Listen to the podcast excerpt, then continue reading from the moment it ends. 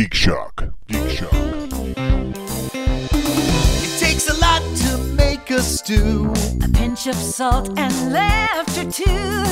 A scoop of kids to add the spice. A dash of love to make it nice. And you've got Too many cooks. too many cooks. That would make a really good Halloween costume. Just have a bunch of people show up with uh, with the letters floating on wires in front of them. Oh, That would be good. yeah, the uh, with everybody's names. Too many. and if you could cooks. find a way to make them kind of glow, that would be awesome Yep. too. that would be great. Ideally, ideally, the, the best way to do is have it set up so there's uh, you get something under their co- their other costume they're wearing, and then over the night just keep slipping them on. So eventually right. the whole room is full of them. Do that, that that layered costume thing. So you take a piece off, and it's it's becomes like an entirely different costume. and there's something you can slowly bring the music up. Yeah, Yeah, absolutely. It's also real slow. Just have Too it, have, the, have other music playing, but have that slowly playing in the background, and just you know raise the level on one and lower the level on the other over an hour or so. You might get kicked out by the end of the party, but people will be like, "Stop with the too many cooks." Uh, it's been so long since I've been kicked out of any place decent. So, so that's yeah. Welcome, folks. It's Geek Shock number 263. I am Master Torgo, 80s Jeff. I, I'm fact checked Andy. and we are here to talk Week in Geek. Paul's sick. It's Geek Shock Light. It is. Yeah. It's Geek Shock Light. This is a very focused Geek Shock. Geek Shock with fewer penises and, And and wrestling uh, comments. It's too bad. I really saw it in here because I was um, that weird bit of Chris stuff he was playing. Was that Paul Stanley? The thing he was playing the the endless loop of uh, introductions. Oh Yes. Yes, I was on the way over here. I'm- Listen. yeah.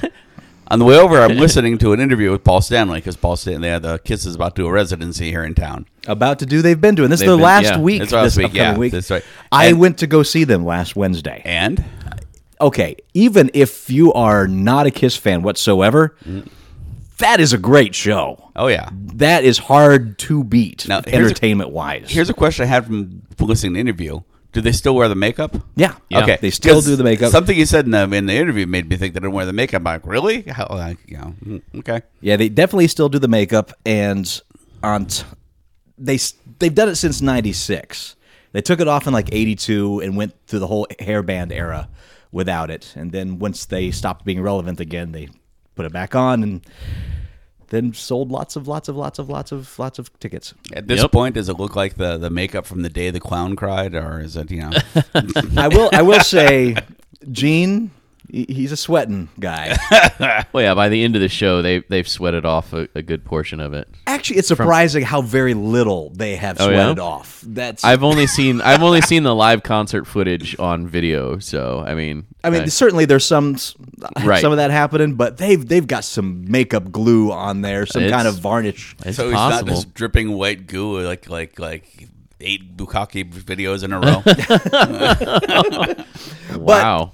But yeah, that uh, that video that Paul put us toward, where it's just Paul Stanley's openings for Yeah, various yeah. songs, that is the concert. Okay. he does Oh, yeah. that between every song. That's hilarious. They're, they're, they don't go into like one song into another into another. There is a full stop, and Paul's like, "All right out there," and Listen. That makes it- listen. That makes the interview I heard on the way over even funnier. Because in the interview, he's like, "Oh, you know, well, you got to raise the kids there. They got to go up there and do this stuff there. Oh, you know, when you, you know, they're, they're, you know, well, it's a family show now, and we got the we got the dads and them bothering. It's like a little old Jewish man now. I, It is- I love I love your voice for him though. That's, it is funny. I, I was uh, the last time I was at uh, the Kiss Monster Mini Golf. They were playing one of the, the live albums, and, and there were at least three instances where where Paul said, "All right, listen, we all know what you want." oh man, we ain't got no keyboards. Let's just rock Listen, and roll. we know what you want to do. You want to rock and roll all night. Listen, it was it was hilarious. We I want to couldn't thank stop every laughing. one of you for coming out to see us. So what I'm going to do is go out to see you. And then he goes over the crowd and this loop that he rides to the middle to this catwalk and plays for the back. It's Oh, okay. I thought it was- it's it's full of gimmicks and explosions. If you stand outside the theater, it's a big theater and it's well insulated Mm-hmm. music wise. the joint at the Hard Rock Hotel here in Las Vegas. Right. You can hear explosions going on. The the all the pyrotechnics are just deafening Wow. in there. And and there's I don't think there's one song that doesn't have them. They have multiple fire pots, sparkle pinwheels, and lots and lots of showers of sparks. I know a guy who used to do pyro for them. Oh my gosh, talk about a gig yeah. that you're safe in. um, because he was doing he was doing pyro for uh, um, Treasure Island for the for the pirate show, okay. and he, he actually does comedy too. His name is Pyro Pete. You actually probably see him, but uh, Pyro Pete. for some reason, I ended up in a bunch of boxes from the from the Treasure Island show. They're like little narrow boxes. They're probably uh, like elongated shoe boxes. Okay. And and I was using them to move stuff around in because it was kind of perfect for small art projects and stuff. And I was, I was moving them the last time. I realized I, they all say you know explosives, pyrotechnics. I'm like probably post 9/11. This is not the kind of thing I want to be keeping around and moving stuff in. keep keep your art supplies in. Big Wow. orange label label saying explosives. That'll move you to the second line in the airport. Absolutely. I'm thinking Crazy. if I move these boxes that used to have, you know, C4 or whatever the hell in them, and then go to the airport, am I in trouble? Probably. Dogs go mad. But yeah, if you get the opportunity to see a Kiss show, e- again, even if you don't like the music, it doesn't matter. You will have a good time.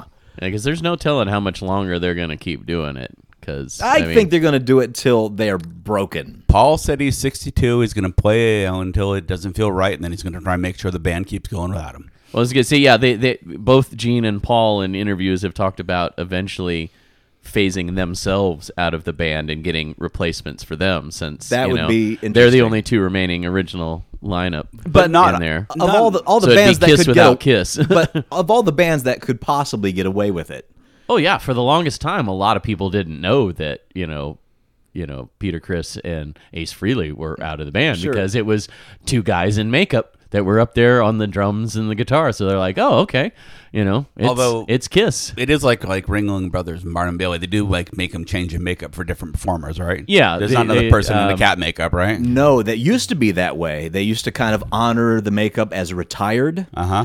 But since I think the last tour, they have insisted on those people wearing the cat makeup and the Ace Frehley makeup. Wow. So, you do have Thayer wearing Ace Frehley. You do have Really? Singer wearing uh, Peter Criss's stuff. And I Interesting. and I now that you mention that whole the potential of phasing out of Gene and Paul, Yeah. I could s I that seems like the first step of that. sure. It probably is, and you know, and it's it's not like they wouldn't still be involved. I mean, Oh, of course, they'd they- own it and take- yeah, right, exactly. take a they cut. Absolutely. They, Oh, yeah, have yeah. hundred percent ownership of what is Kiss now, the official Kiss, I should say. Do you suppose the And- tongue is the is part of the official makeup? If you're if you're going to replace uh, Gene, you Trying to have find have the somebody tongue. with the the tongue. It's a very very specific uh, casting call. Yeah. But I think you have to. Yeah. I really it's it's so iconic. You Yep. have to do it. Now I have seen Gene Prosthetic Simmons tongue. impersonators, and a few of them do have the tongue. So I mean, it would be a matter of finding an impersonator that could also Well, sing. sure. If you look at Chris Farley, they got the tongue; he can pull it off. Yeah, right. Yeah. So yeah, But yet, I mean, Cool. the, whole replacing the band thing is not unprecedented. I mean, there's you know, uh, the, you know, the four tops. I think there's four different groups out here made up of a one top each and three new guys. yeah, something One- like that. The one top and Yeah. his three friends. Yeah, I, I saw Cool. Well, I saw.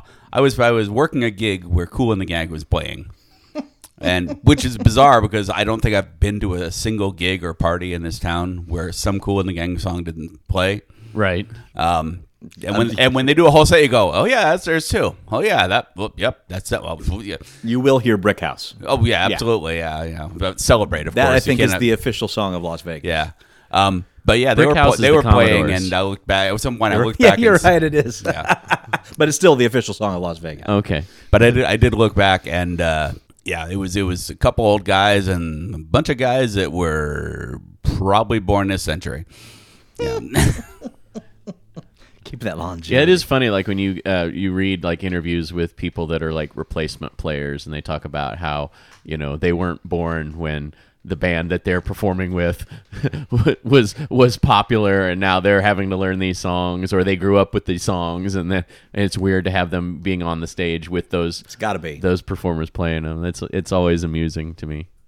I love that music I don't stuff. know if it's just Vegas has warped me because I don't have a problem with that. I have no problem with No. with, with people taking over the reins or being tribute bands. It's, like, It's it's Well, I either mean- that or just not having it at all. And in some cases, I can see people saying they don't want it at all. Well, and look at raiding the Rock Vault, which is going to be starting at the Tropicana now here uh, this month. They, it's members of literally like twenty different bands performing, not necessarily their own songs or the songs from the bands that they were you know famous for being in, but like they're playing like Bon Jovi songs, they're playing ACDC songs, Right. You know, they're like running the gamut of you know that that hair band But rock, the '80s pop rock, but it's all guys from hair bands. It's not Yeah, ones- exactly. yeah. So it's it's Yeah. people that are are you know like the the the, the current like uh like they they bring in guest performers and the current guy is like formerly from Whitesnake and so Right. it's like yeah there's there's another one you know they just pop it in and I I can, I I've got to go see that show I missed it when Oh, it was at it the Westgate uh, Oh. which the former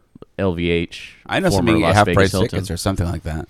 yeah I'm I'm sure I could get into the to the show for reasonably cheap Yeah. but uh It is one of the yeah. weirder things about living in Vegas is you know like I, I I'm pretty sure the uh, woman that put does the Britney Spears act uh, over at uh, I think it's Legends. It's performing at the same time Britney is doing her her residency in here and maybe singing better than Britney at this point. No, it's- See, it's interesting You to see a say lot of those. because there is a band in town called Sin City Kiss, mm-hmm. yes and they're an incredible Kiss tribute. Yeah, band. they're good. I've, I've I've heard them perform. Yeah, except for the absolute carnival of the money spent in the gimmickry. They do Kiss better than Kiss, and during this whole time, they are performing like every Saturday at Circus Circus at uh, Oh wow. at Vince Neil's restaurants. Okay. They're The called Tatuado? Ta- Tatuado, yeah. Are there still two mini kisses? Uh, I don't know if there's two. I have seen Mini Kiss perform at uh, halftime of the Las Vegas Wranglers hockey game a couple years ago. But yeah, Mini Minnie Kiss is actually pretty good too. I mean, they were playing their guitars and they were singing and Sure. you know, But while the vocal stylings are a slightly different, it's the, it was a good tribute to them. I, I think we've we've bled enough ears with Kiss talk. Yeah, we we kind of got off on a tangent there. and and for those annoyed, apologies. Um, Well, and you and know. it's for you wrestling fans out there. What geeky things you want to talk about, gentlemen? building off of the you know uh, when I mentioned Interstellar last week, I went back and watched this week because it was on uh, Showtime. Disney's The Black Hole from 1979. Whoa! I've never seen it. You've never I seen haven't. it? It's, it's again. It's on my. I just erased it. Uh, it does not hold up. No, it, No. It does not hold up. Um, I only saw it once. uh huh. I think and like maybe the fourth grade when Mm-hmm. after it came out and it was sent to our elementary school to show in the gymnasium. Yeah, and they Oh. and they probably did the the edited version because it was Oh, Disney's sure. first PG film, and there were some dams and hells in it in the originally. I'm not sure it was because I certainly remember the quote unquote gorier parts of it. Yeah, the there's there's a scene where a robot gets shot in the chest and it goes like right through, but there's no blood or anything. It's just it's just one of those things. It's like, oh wow, that just shot right through that person. Ow. So it was basically Disney trying to be do their own Yes. Star Wars. Well, yeah, it came out in '79. Um, it was like right after Star Wars and Star Trek: The Motion Picture, so you're competing with that. But Disney wanted to do a sci-fi picture, and they wanted to do their first "quote-unquote" adult feature. So it's it's Disney's first PG film that was under the actual Disney banner. Now they later on created Touchstone Pictures and Hollywood Pictures for the more adult fare, which you have your PG, PG-13, and R-rated films. I have to say, I do remember being in the theater and seeing the original trailer for it. Oh yeah, And it, if I, it's in my memory, it's the first teaser trailer I ever saw because it didn't show any footage of the movie. It Oh. showed this kind of, for lack of a better word, com- computer generated black hole that you were kind of Yeah, traveling swirling. through, announcing this Disney venture. right. But it, and I think it showed like one quick small scene at the end, and that was it. and it didn't show much, but it intrigued everyone. and uh, yeah, it uh, it doesn't hold up very well. And in fact, uh, Neil deGrasse Tyson recently uh, called it the least scientifically accurate sci-fi film ever. And he said they they got like everything about black holes and gravity and all that stuff complete quote completely wrong. So it was Wow. it was kind of amusing, and I was like, after reading that, I'm like, you know what? I've got to see that again. And sure enough, it was on Showtime HD. Um, I guess they had uh, restored it because it looked like I remember seeing it when I was a kid. So, Wow. but yeah, it it doesn't hold up very well. I think now. I've read like the comic adaptation of it. And I Yeah, don't think the comic was- adaptation. There was a comic adaptation. Yep. An interesting side note: the film, two different comic adaptations. One was for kids, and one was for more adult fare. All have different endings. yeah. So that's what I remember is somebody telling me that it wasn't the ending. That Yeah, was in a So movie. there, so there's Okay. three endings, one for the film, two for two different comic books. Yep. There's a kids. There's a kids comic book ending, and then there's a a trade comic.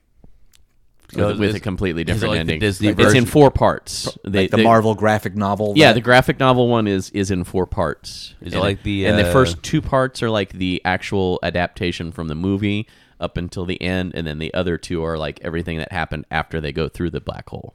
Oh wow! I have I have not ready-made sequel. Ready I to have go. not read these to know exactly what the endings are, but I was aware of the stories, and I went and uh, you know before the show actually looked it up to make sure I was I was remembering correctly. So you know, I- there's a reboot we could help. We could have. Oh, yeah. well, could- they talked about Disney had talked about doing a reboot as recently as 2009.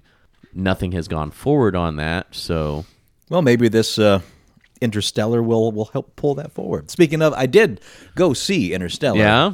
and and what'd you think? I think you undersold it. I was blown away. I love I'm that hearing movie. a lot of that. I like I said, I I've I've talked to several people that have seen it and and absolutely loved it, but there are people out there that don't like a lot of heavy science in their science fiction that are confused and or irritated by it. If you and want I'm a, like if you want a brainless movie, this is not it. No, yeah, actually, this this is a movie that makes you think. You do have to have a rudimentary understanding of science and physics to kind of understand some of the stuff in here. And I appreciate not being talked down to in a movie. Yeah, it's been so long, I forgot what it felt like. Clearly, I need to go check this out before somebody blows it for me. Or where they do that that uber complex explanation, and then somebody does the layman's translation. Sure, and it felt. I mean, it's in no way related, but it had a similar feel uh, to. Oh shoot, what was Nolan's last big, the the Dream one, Oh, uh, Inception. Inception. yeah. Uh, so much so, I wouldn't be surprised if he does another film down the line and calls it the end of the trilogy. supposedly Inception, when it was done, was the inspiration to do Interstellar after uh, Spielberg backed out. Okay. Because I guess Spielberg was originally attached to Yeah. direct it and And frankly, I'm glad he out didn't. because it well, it's it's not Spielberg's style of film. It's I think if Spielberg would have done it, it would have been. I think it would have been a di- the very different film. Yeah, I think the script would have reflected that. And because so- Spielberg likes to put a little bit of science in his science fiction, but he also likes to mix a lot more fantasy and sure, you know. and he concentrates more on the the heart of the, you know exact- the, that's, the that's exactly it. you know that that human interaction. And even though this had an element of heart to it, that almost was a sideline aspect of it. Yeah, I just left the theater just absolutely just contemplating it and enjoying the contemplation of it. Did it not remind you of a Kubrick film too? Yeah, You were- you were like- absolutely. like, wow, it was it was like he channeled Yeah. Kubrick from 2001. And I'd go as far as to in say as 60 Nolan is the modern 67. Kubrick. Yeah. Just So can we can simple we as go that. back and redo AI? Um, I am not an I AI don't- hater. I don't think AI is I- that I- bad. I, mean, enjoy AI. Now the ending is is a completely different film. Mm-hmm. I mean, you know, spoiler alert for anybody that hasn't seen this 15 year old film. yeah, it's, it's your fault now. But yeah, Yeah, it's, it's been but, it's uh, been the ending is yeah, Spielberg guys. when he's when he's yeah when he's in the sub and he's underwater and he's praying to the blue fairy. That And- is the perfect ending spot. That was, I guess, up to the point where Kubrick had been involved in it before Spielberg took over. Uh, for those that don't know, You know Stanley Kubrick had originally been attached to and did a lot of development for the movie AI before he passed on. He passed on after he did um, Eyes uh, wide shut. Eyes Wide Shut. Thank you. He did enough on it that they were calling yeah. it his last movie. Yeah, exactly. And then Spielberg kind of picked up the gauntlet and ran with it. And definitely after everything that comes, that last half hour that comes after that point where, you know, the lights fade and it goes to black, and then suddenly we're, you know, was it a thousand years in the future? If you want to see exactly what I am talking about regarding how Spielberg makes an emotional movie, that is the perfect Yeah. part of it. Watch AI up to that point of the Blue Fairy, then everything after that is like before this is the Nolan pick, after that is a Spielberg pick, and that's what Yeah. Interstellar would have been if uh, Spielberg had done it. Okay, that makes sense. But yeah, you could definitely tell influence of two different filmmakers on that film, even though it is a Spielberg film, AI. So, but yeah, no, I, I I'm glad you enjoyed it because uh, um, Can't I- back, recommend it enough. A couple of coworkers. In fact, uh, one of them, this this uh, younger, like early twenties uh, girl that I work with, said that she saw it and really liked it, and I was like, "What? Really? Okay." Just because it didn't seem like her type of film from any of the conversations I've had with her, you know, since she's worked there. But uh, but yeah, I, I still recommend people go see it. I mean, she's a Transformers fan. Le- most is most Still waters run deep. I was gonna say I think most of our audience would enjoy it. I guess the best way to put it. Okay, All right, It's- It it caters to the deep nerd. There's no doubt about it. Yeah. Once again, I'm in. Uh, I um, hung out with other nerds. I went to uh, Good for you. I went out to a housewarming party out in Camarillo and uh, hung out with um, uh, um, my friend married a LARPer, and uh, Live action role player. yes, Wow. and uh, I, I'm used to sitting around listening to him talk about his LARPing stuff, but I've never been in a room full of his LARPing friends before. Oh, They are an interesting crowd. Yeah. Oh yes. Yeah, they talk a lot, often in character. Oh, yeah. Um, Fun. Oh yeah, but we uh, we hung out and you know and uh, we played a couple games I'd never played. We played a. I had to look it up actually. That's what I was doing on the uh, phone while you were talking. I was looking up the name of the game. We played a game called Sentinels of the Multiverse, which is a, A mouthful. Yeah, and it's also so generic that I have to keep looking it up. I, I can only look it up because one of the characters is named weirdly enough that it, it's easy to Google search. But it's um it's a um, superheroes fighting supervillains game. It's uh, a card game? It's yeah, it's a deck building game, but it's it's similar to that. Um, oh, what the hell is that game? The, the the the game where you've got all the individual decks of monster of a character like the steampunk deck, and you've got the you're, you're fighting for the lands. Oh, a, a smash up. It's like Smash Up in that all the all the superheroes have their own little decks, their own little like twenty card decks, but um, the villains uh, operate the same way. They've got their own deck, and the villains run automatically. So you go around the circle playing your character against the villain, and then the villain has a couple cards it flips, and you have to go against that. Okay, and it's called what of the multiverse? Uh, yeah, see, now I have to. You forgot. I've already forgotten. Already. It is such a generic name. Wow. Guardians of the Multiverse. It's of the multiverse. Yeah. That's hilarious. There, there's a character in it named Knife, K N Y F E, with periods in between it. And that's the only way I can find it. Anything else you want to bring up before we begin this week's news? Is news news? No dues, that's dues, new to No, I, I feel the I feel this need to swear and say racial comments, but I guess we'll just let it go. dick ass fart. Don't worry, th- they'll catch up later. I'm sure. News you don't give a shit about.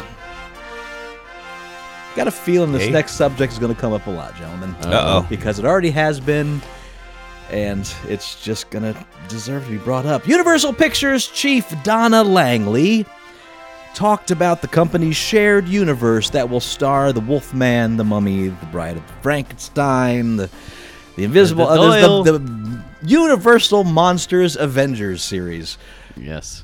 quoting uh, Donna, we don't have any capes in our film library, but what we do have is an incredible legacy and history with the monster characters. Excuse me, what does Dracula wear?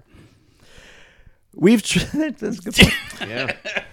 We've tried over the years to make monster movies unsuccessfully, actually. So we took a good hard look at it and we settled upon an idea, which is to take it out of the horror genre and put it more in the action adventure genre and make it present day, bringing these incredibly rich and complex characters into the present day and reimagine them and reintroduce them to a contemporary audience. Unquote. And that was their first mistake.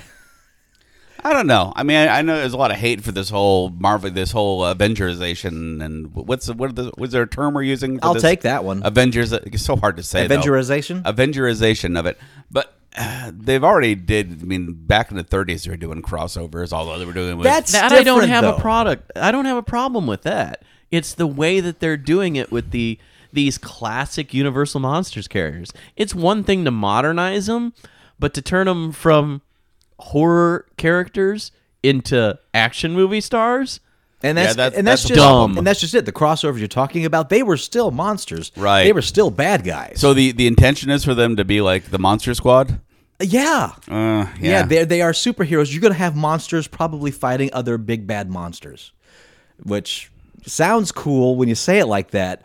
But when you think of movies like I Frankenstein and Underworld, that's kind of what we're looking at here, by the sounds of Which. I've seen I Frankenstein, and it's it's rather meh. yeah, It's it's it's it's not a horrible film where you're just like, oh my god, really? Did they do that? It's literally just kind of, eh. I saw it. now I did, probably would never see it again. did either of you see the Wolfman? yeah. The the the one with um, Uh, Benicio with- del Toro. Yes, I did not. I thought it was fine. Um, Kay had a weird uh, reaction to it. Kay saw a preview of it a couple of months before it came out and was very impressed with it at first, and then he saw it again and wasn't impressed with it. I thought it was fine. It was a little little plotting in parts, and uh, uh, it definitely had some flaws, but didn't bother me. But I mean, that was Universal's last attempt Right. to make a Universal monster movie. although the one before Yeah. that, their their Mummy series, right, say what you will about it, I I really enjoyed it, and it was definitely it's, it's a lot of packed. it, it is a lot of fun, and there is an ex- right there an example of it of doing that. But again, the mummy was the bad guy. right. Yeah. So, really, the way to do this is to uh, get a group of heroes that are fighting the monsters. You mean like are your Van Helsing? Like Van Helsing, yeah. Well, and again, that was that was fine if you didn't go in with too many high expectations. It was uh, that was a real popcorn movie. It's a glowing review. What's that? That's a glowing That's review. it. It's, it's a popcorn movie. It wasn't. I I mean, I would have been pissed off if I saw it in the theaters, but you know, watching it on Netflix was fine. And but that's just it. That's not what you want, Right. and that seems to be the description we're getting. But Fuck, you know, go back to the '70s um, Marvel Dracula series. Oh right. That was all. That was the Tomb of Dracula? What's that? Tomb of Dracula? With uh, that had uh, one of the Van Helsing's relatives, and that's where Blade comes from. And Sure. Right. There was all. There was all about the vampire hunters, but you also had the Right, weird but- stuff with Dracula and his. but again, that's Marvel slash Disney owned, so Right. you can't really skirt that story. Yep. But I'm saying it can be Universal done. getting their- you can their do it with the you can do it with people fighting the monsters. But yeah, making the monsters the heroes is that's not what monsters are. And uh, we already got a taste of it with that vampire. I'm sorry, uh, Dracula Unleashed or released or whatever that last Uh, one was. Untold. Untold. I had to think for a second, too. Which they did tell, but right. but that's seemed real meh. And everything I heard about it, and I don't think anybody here saw it. Yeah. No. It it just didn't look interesting to me at all. And anybody I know that went to go see it, uh, there were some people that said, "Yeah, it was all right," but that's the best I got out of people. So, but that's not all. That's Uh-oh. because right we this we know writer producer Alex Kurtzman, uh, guy behind Star Trek and Transformers, and writer producer Chris Morgan, the guy behind Fast and Furious Six and The Legend of Conan, has been tapped as the architects to lead the revival. Uh, the effort to create the new MonsterVerse began sort of, as I said, with Dracula Untold, but it will get a more deliberate kickoff when the reboot of The Mummy arrives in 2016. Universal has tapped Aaron Guzikowski, who did Prisoners, to script the next Wolfman film. They've also brought on Nola, uh, Noah Hawley, who created the FX series Fargo, and Ed Solomon, a screenwriting veteran who's worked on uh, Men in Black and Charlie's Angels. Universal's plan is for the group to act as kind of a writers' collective on the entire monster universe. They all have individual commitments, but they will also work as a well-oiled television writers' room, helping out and lending advice to each other's projects in an effort to create a model of serialized storytelling. So they have their indivi- individualized movies, but they are also making sure that they are working together to create this overarching narrative. Yeah. Sounds like, it sounds like a good crowd, but man, they're gonna have to do. A, no, the guy from uh, Fargo. Fargo did really. The the TV, uh, you know, I haven't seen the TV series. The TV so series I heard was great. I hear that's really good. yeah. However, he's a writer and not the architect. Okay. And the architect is basically Fast and Furious and Transformers. Oh yeah, then we're screwed. So that's Yep. what. That's why it's in this category. Yeah. And I, you know what? I wish them best of luck. I hope I'm wrong. I hope they find a way to make this really interesting, really engaging, and really. I'm back to I'm back to our our our, our Frankenstein pitches. I'm, I'm, I'm sitting there going through my head thinking, how could how could we actually make this work? Because it's good. It's the characters are But great. I was like, all right, how can we make this work? And then after we figure that part out, how do we make that good? right. right.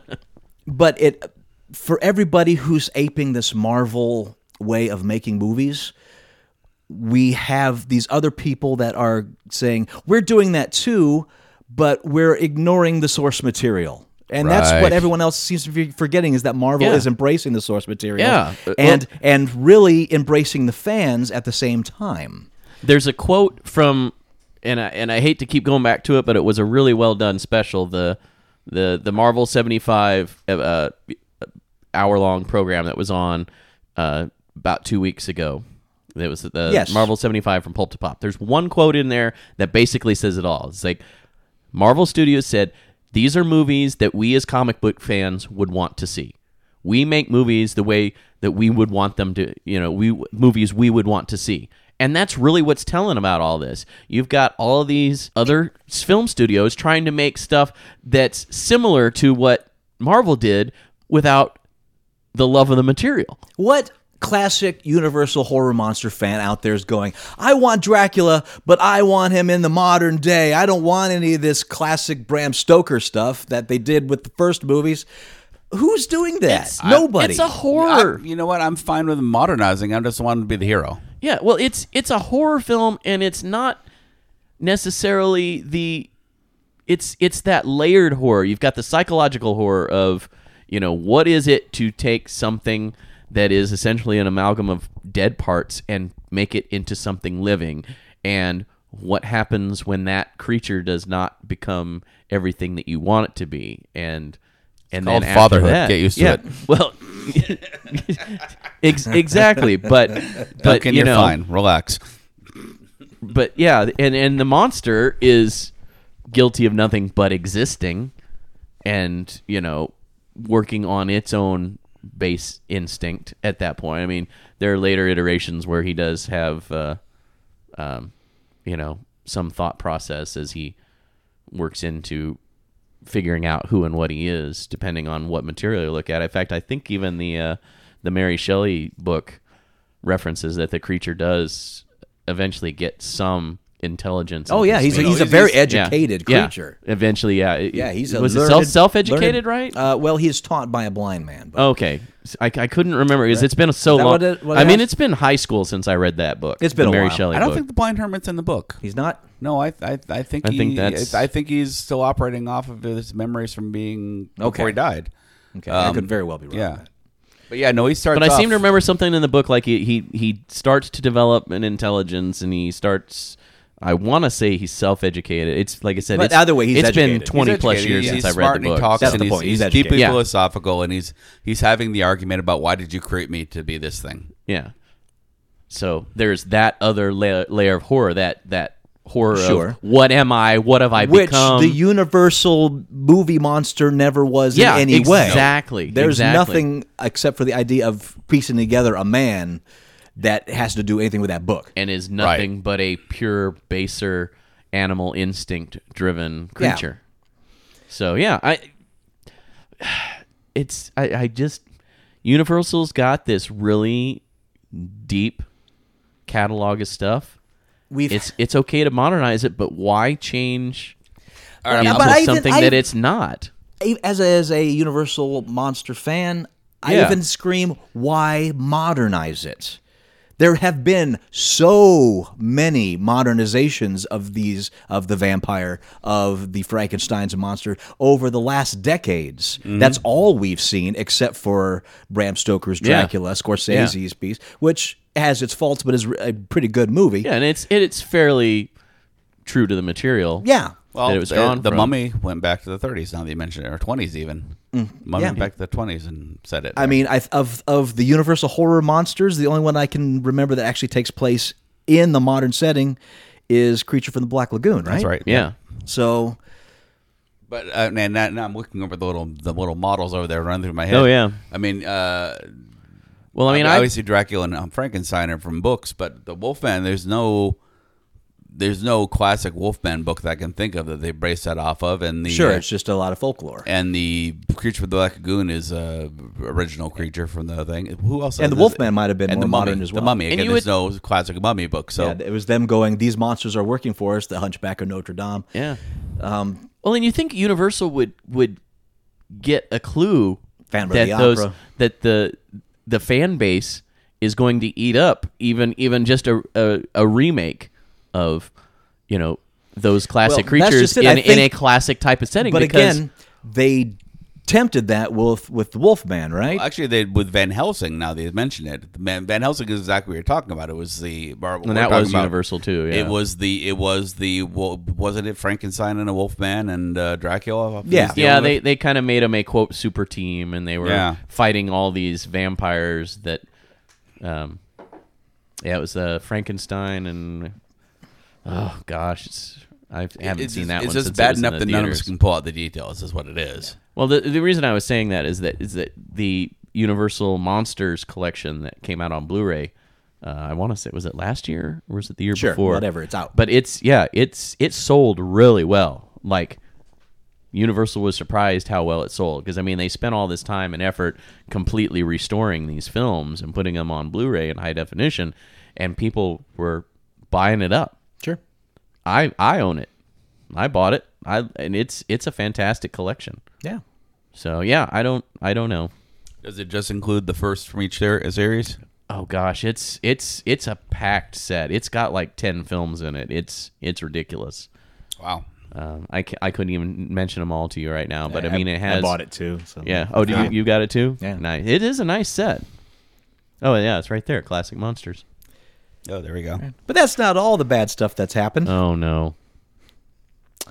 Uh, this one's more for Paul because he's He's not here. he's not here, but the news is out. One of the most acclaimed British series of the last decade, BBC crime drama Luther, is Ah, getting yes. a U.S. remake.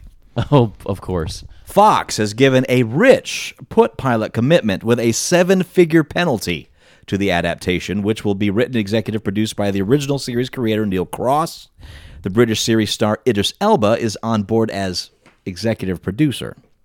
Did you say seven something penalty? Seven figure penalty. That What means does a seven figure penalty mean? that means that if for some reason it does not make it, if it's not picked up for production, they owe the creator Seven at least a figures. million dollars, whatever the figure they have, but seven figures starts at a million. So- I want that It's- deal. Yeah, Right. it's it, well they they put that clause into a lot of stuff. The the most famous of which was the Nick Cage Superman film that never got made. Nick Cage got a million dollars for not making Oh, Superman. he and um, uh, who was the director on that one? Uh, Actually, that might have been was- worth it.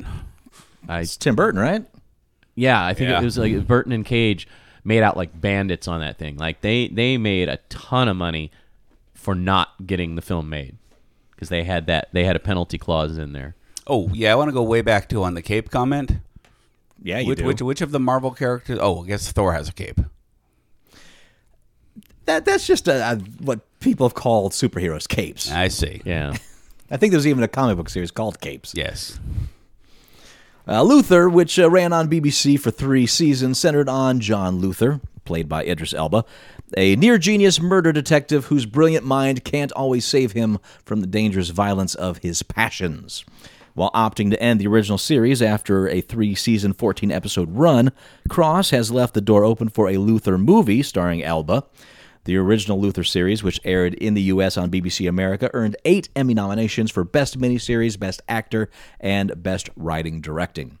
So, yeah, they're Well, I mean, it's it's not without precedent. I mean that that the series that the mini series that's on right now, Gracepoint on Fox, which is having its problems. I I'm not aware of any problems. I haven't read No, anything about it, but No, as far as viewership. oh really? okay. The Yeah. viewership's dropping. Yeah. but it's it's a 10 episode miniseries. Sure. I mean, it's only got 10 episodes to tell its story, but it's based off of uh, a British series called Yeah. Bridgewater. And in fact, interestingly enough, David Tennant. starred David Tennant Who's- in the British who's- version, who's in who is starring too, in yeah. the the U.S. version. But I mean, they do that a lot because it's it's. I wouldn't say it's easier, but with the it seems like the lack of original you know programming coming out of a lot of these television uh, networks they seem to just go see okay what's popular over in the uk that's a you know fairly original idea and then they take that and then just transfer it into a us setting Sure. I mean, shoot, that whole the the whole uh, the Showtime series episodes is based on the same thing. the And- o- the and- Office was a yeah, exactly. It was a. British series. Sanford and Son. Seriously, Sanford and Son. Now that I did not know. What? What was the original? Uh, I think it might have been Steptoe and Son. He was- they- and they were white. That's Um, I did not know. All in the. Family was based on a British thing. Okay, I'm getting schooled right Yeah. now. I All in the Family was based on uh, you, when you when you get the credits, they would say it. Um, told, I think it was called "To Death Do Us Part." Was the All in the Family one? Wow. Yeah, I learned something. yeah. I know. Yeah, Sanford and Son, based on the BBC Steptoe and Son. How do you like I am that? full of useless information. That- You're beautiful. That's why one of the many reasons I love you on this show. One of the many reasons why you are known as Fact Check Andy. now, there's nothing here that says that Elba is going to be in the TV series, and probably isn't. So, Yeah, I would imagine he but won't be. Executive producer, definitely. Oh, but have you seen any of the with the Grace Falls? Gracepoint? Yeah, Grace I've, Point. I've seen episode every episode up till now. I mean, there's only three episodes left. I think it's the one on Thursday and then two more, and that's it. I, I bet if it's failing financially, it's just a matter of the delivery system. I think I, had that I think it is. It's. I think if I were to pick something that it would be suffering from is the fact that it is a slow burner. You know, the I'm not spoiling anything. The premise of the film is a very small California town. A young boy is murdered. There's not been a murder in this town in who knows how long. So they have a fairly understaffed police department with no experienced detectives other than the detective that David Tennant plays because he's come from a much larger um, police Right. force and has moved to this to kind of get away from um, his past. And it's a very slow burner because it's like What you're saying is everybody uh, it, from the first episode up until now, everybody is still a suspect. right. You're saying it's ten episo- episodes to solve one murder. Yeah, Whereas exactly. we're used to you know six murders being solved in a Yeah, forty minute exactly, episode or something. Yeah. exactly. So that's probably one thing that's hurting it. I think another thing that's hurting it is that they're really trying to build up the suspense by not revealing too much information in each episode. So it's like you get a little piece of the puzzle in one episode and then another small piece in the next episode. So here I am on uh, this will be episode 8 on Thursday and we still don't really have we have this giant suspect pool but you haven't even gotten an idea of you know, it hasn't been narrowed down. Sure. It's so hard So- to craft a whodunit because Yeah. it either either you go one way and, and everyone knows who it is from the get go, Right. Like Columbo, or uh, Yeah, let or- me ask you something here. Yeah. or, or you get one where they pull, you know, the, it comes out of you know out of somebody's Yeah. ass, and then it's like, ah, wh- wh- where'd that come from? And Or the- they the do real- the yeah, yeah, or they do that the whole twist where like it's this person and all of a sudden it's like, haha, it was not this person, it's this other person. Right, it's like, and you uh, guys arrested the wrong person. Yeah, I mean, it's just, I mean, the the rarely and the best ones are the ones where it gets to the end and they reveal. I'm like, oh, yeah, that makes Yeah. perfect sense. and I did not see that coming. But that is so Yeah. hard to do. It is very hard to do. So so far, this versus True Detective. I know not fair because True Detective ran its whole Right. Gamalt. Uh, what do you think is better? Oh, True Detective by far. I mean, the acting. I mean, not there's nothing against the acting in Gracepoint, but McConaughey and um, Harrelson. Harrelson just killed it. I mean, they owned each other's characters. I mean, they just played it so well, and it was it, it was also a slow burner. You know, trying to figure out what's going on and, and just little small reveals every, every episode up until that very last episode which was you're like what the you know Is that available for purchase yet? Can you buy? yeah it's it is now out on uh, dvd and blu-ray yeah.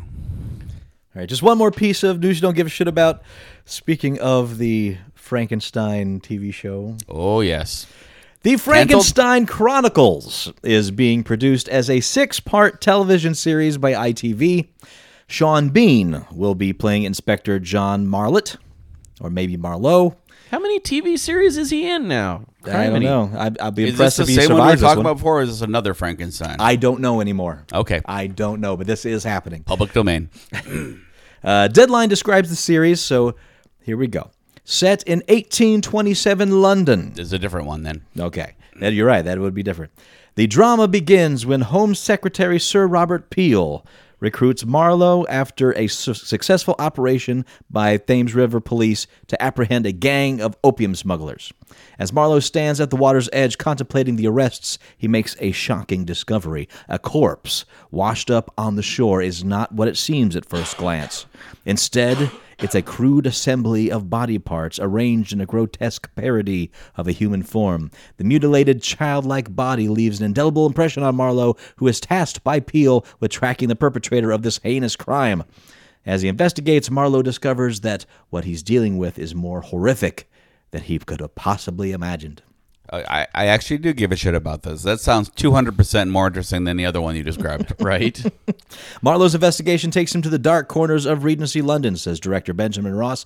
He discovers an underworld of prostitution, drug smuggling, body snatching, and murder for profit. The irrational evidence points first one way, then another, as he contemplates a frightening alternate scenario. nope. I totally give a shit about this. I would I would watch enough. Eh, this. i don't know it could be okay It's, I don't know, maybe it's, I'm just so Frankensteined out with Penny Dreadful.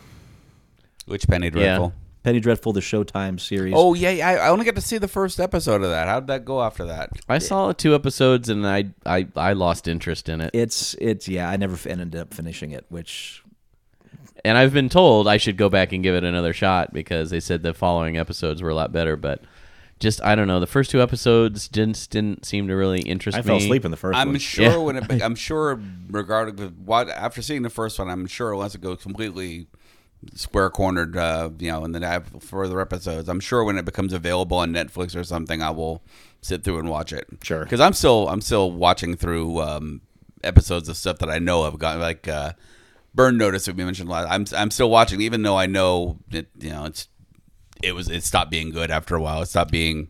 It just repeated itself. I yeah, I I did not watch the entire final season of Burn Notice. It just I was I'm like, okay, he's back in the CIA, and it's like oh, okay. Oh, spoiler! I'm just like, well, I mean, but but, but he was in, he was out. in and out how many times in the I series? don't I, just That mean it really was. It was. it was hard to keep track of it. It's like I mean, I really loved the premise of the first few seasons, and you know, It was the very whole- much a victim of success because they didn't. They didn't expect it to last that long. They just. They just didn't. and I get that, Yeah. but I mean, it just seemed like there were a couple seasons where they wrapped it up and it should have been perfect to end right there, and then they brought it back for another season. It's like, okay, well, all right, I'll or give or you another bring it shot. back with a completely different premise. But yeah. So anyway, yeah, That's it for the bad stuff. Weekend Geek! yay! Hooray! Yes, I know said it good. Marvel has confirmed Daniel, Danielle Bruhl, who was in uh, Rush Inglorious Bastards, has joined Captain America Civil War in an unspecified role, though multiple reports claim he will be playing a villain of some sort. There are also reports the role could be recurring and carry into other Marvel films. Uh, Bruhl joins Chris Evans as Captain America, Robert Downey Jr. as Iron Man, and Chadwick Boseman as Black Panther in Civil War, while Joe and Anthony Russo return to direct after their turn with Winter Soldier. There are also unconfirmed reports Sebastian Stan will reprise his role as the Winter Soldier in the sequel. Deadline claims that the new character he'll be playing is reportedly the villain of the film, though Variety cites sources saying that he'll be a minor villain who will carry over as a bigger menace in Doctor Strange. Well, oh, Interesting. Doctor Strange. See, my, my, my first thought was was Claw, but uh, Claw versus Doctor Strange seems a little odd. Yeah. Um, they can't possibly bring in Fu Manchu. Um, I don't think I this don't kid's know. gonna be Fu Manchu. no, no, it's just I'm Marvel He's trying to, very keeps you white kid. guessing, man. I'm trying to think of stuff where you can you can cross over from Captain America villains to Doctor Strange villains.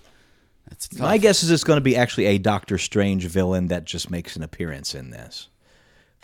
So that's I say possible, think yeah. more along those Baron. Mordo is that one of those? Uh, yeah, Baron Mordo is one of Doctor Strange's.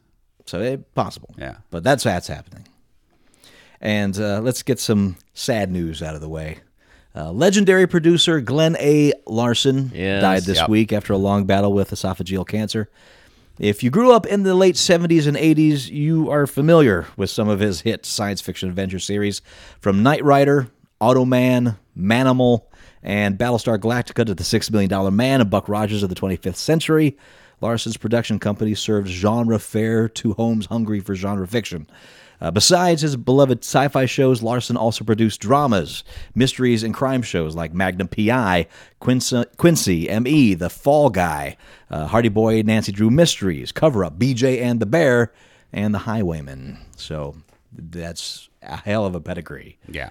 So No, I mean he, he put out a lot of schlock, but he put out a lot of good stuff too. Well, and- but and- yeah, and- I mean, like, I, I, was I was reading some stuff with him, uh, uh, and they were talking about how, you know, he's often had to defend himself for some of the stuff he's put out, and I'm like, why should he ever have to defend himself? I mean, the the notion was that it's like, okay, all not like he wrote Song of the South. yeah, it's like it's like like they the the accusation is that all he was doing was taking popular movies and then turning it into a slightly different TV show. certainly. And it's like, well, but that's what television was in the 70s and mm-hmm. 80s. He Kind of was. you know, it, it and that's it, And there was anybody mar- that's done an elevator pitch. It's that's the elevator pitch. It's like it's like this only as a TV series. he defined the genre. He defined Yeah. the time. Yeah, I mean you, you can't really And there- talk about TV in that time period and not mention something he did. And after Star Absolutely. Wars, Tron, and all, there was a market hungry for that. Yeah. And and it's not like he, you know, didn't put stuff out that people didn't want to watch. I mean, people watched him. I mean, Knight Rider. I watched all the way up to the final season, even though it was Really? horrible. Wow. Wow, that final amazing. season was horrible. One of my bro- of my favorite lines from my brother is we walked into a small town in New England one time. We're drive we we stopped, you know, in a small town in New England with my fam- family, and he got out and looked around. and Goes, "This is the town. This is a place Michael Knight goes to get beat up." But yeah, So, and and my old man moment of the uh, episode, by the way, uh, I I saw Song of the South in the theaters. oh wow. Wow. I, I just had the little golden book, which I still wish I had. Yeah, Wow, do I wish I still had the little golden book. I saw it on video at school in grade school. Wow. It was on it was on like a videotape and it was like one of the last times that Disney put it out at all. I think that's another one that they showed us at the elementary school. that makes sense. Yeah, it was it was elementary school. So What, how did Or no, that sorry, happen? I was thinking school. about that the other day because um, uh, there's a Willy Wonka show happening at Blackbird next month, and uh, they're going to show it Thursday uh, at, at Blackbird to get the artists in the head. I know I saw Willy Wonka in a school. Somehow I saw Willy Wonka in a school, and it Okay. couldn't and it couldn't have been out long when I saw it. Interesting. Yeah, Some of those they put out like they they put out special educational versions of the films that you know they they put them out to schools. It was oftentimes it, it wasn't like available in you know home markets, but schools would have video cassette players and they would put out a limited number of copies to This was like To schools. before video cassettes. I mean, this was Yeah. projected on the wall. And I have them to thank because without them, I probably never would have seen a Benji movie or Candle oh, Shoe. Oh, yeah. So well and yeah and then or, they had or the Lobo. and they had the the 16 millimeter prints that they would put out for schools as well and that uh, they sold to the schools for really cheap Is that the no? It's Super Eight. That's what I'm thinking of. yeah, I, I, I, that's that's how I first saw Creature from the Black Lagoon. I saw a Super six, 8? six minute version of Creature from the Black Lagoon. Oh wow wow. It it, uh, it loses something in the translation. yeah, Well, yeah is there no? There's no sound on Super 8, right? No, there isn't. That's what I thought. It's like a silent movie where the where the entire action Well- is packed into six minutes. it it depends. There is a version of Super 8 film that did ha- um, have a space for sound encoding, Those lucky bastards. but yeah, your typical you're you're right. The typical Super 8 like home movie setup did not have sound recording capabilities. You had to record it separately and then sync it. Well, that's not the only loss we had. Uh, Raymond Almiran Montgomery Ooh, you got me. passed away at 78 years old, also known as R.A. Montgomery. He passed away November 9th after a lifetime spent traveling, writing, and running his own business. Montgomery spent several years teaching Peace Corps members in Africa before he helped launch an entirely new genre of fiction by publishing author Ed Packard's role playing book Sugarcane Island. Impressed by the educational potential of Sugarcane Island's interactive premise, Montgomery decided the novel would be the first in a series entitled The Adventures of You. Later, he renamed it Choose Your Own Adventure Oh, Wow. after being contracted to Bantam. Choose Your Own Adventure went on to sell 250 million copies of over 230 titles in more than 40 languages, becoming the fourth best selling children's series of all time. Talk about creating a genre. Yeah. And and sitting right in a moment where you can only do that. I mean I mean that sits there right before uh computer game that comes out right before computers get big. Yeah. And I mean, with computers, the choose your own adventure is basically the way a lot of those early adventure games worked. Were Very much so. it's the Yeah. same. In fact, there was a Choose Your Own Adventure series of games out for Of course, the there were. Yeah, 'Cause Commodore it's the same 64 and those. completely. So, and Apple. Absolutely. Uh, Montgomery occasionally authored books himself under the pseudonym Robert Mountain, but contrary to standard practice at the time, insisted that Choose Your Own Adventure authors be credited under their own names, thereby helping to launch the careers of several aspiring writers. Montgomery's final Choose Your Own Adventure book, Gus versus the Robot King, was published last September. Oh, uh, wow. A movie based on his book, Choose Your Own Adventure Mystery of the Maya, is currently in development at Fox.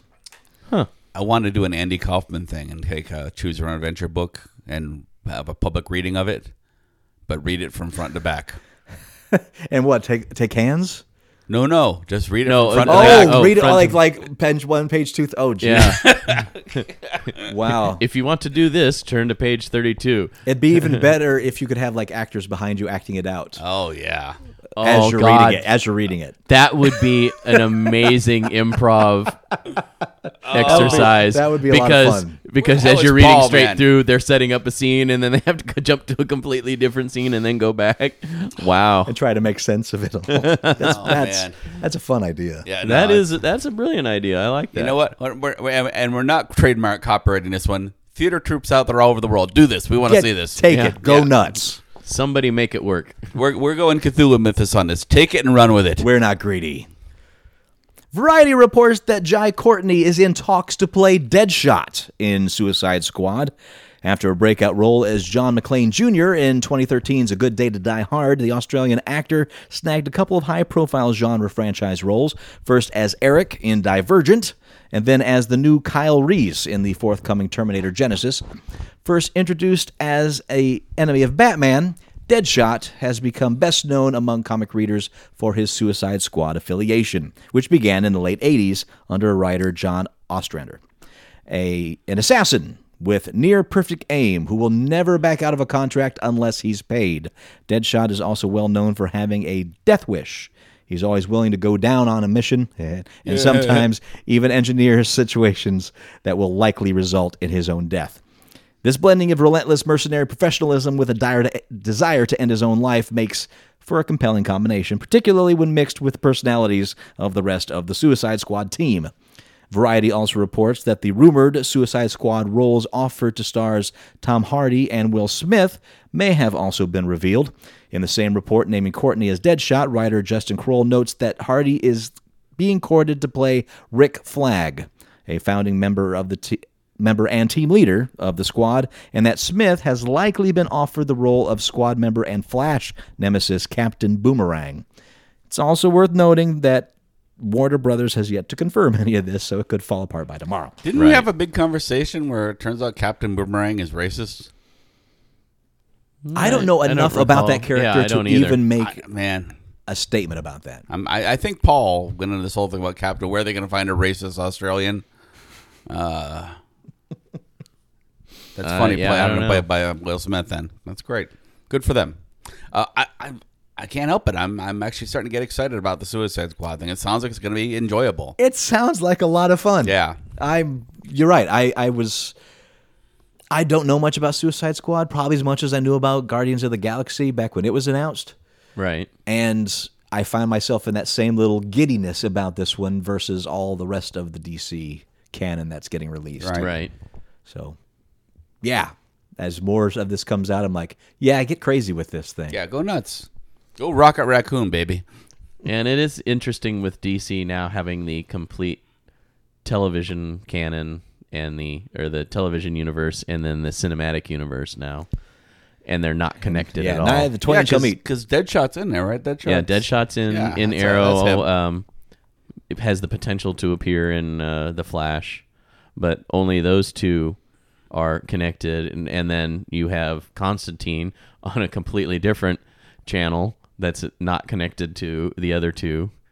Yeah, So- DC's getting the same problem Marvel did when they started throwing all their characters off to different companies. Sure. Yeah. Well, it's still it's still Warner Brothers producing these. Right. They're just it's they're not connecting them. They're taking their own property and they're producing it, and then Now, is having putting it on other networks. And Gotham's on another whole network, right? yeah, and Gotham is on Fox, So wow. but they're all produced by Warner Brothers. It just they're not at all connected. They've. I mean, I I don't. Well, I sorry, I should take that back. Flash and the Arrow are connected. Yeah.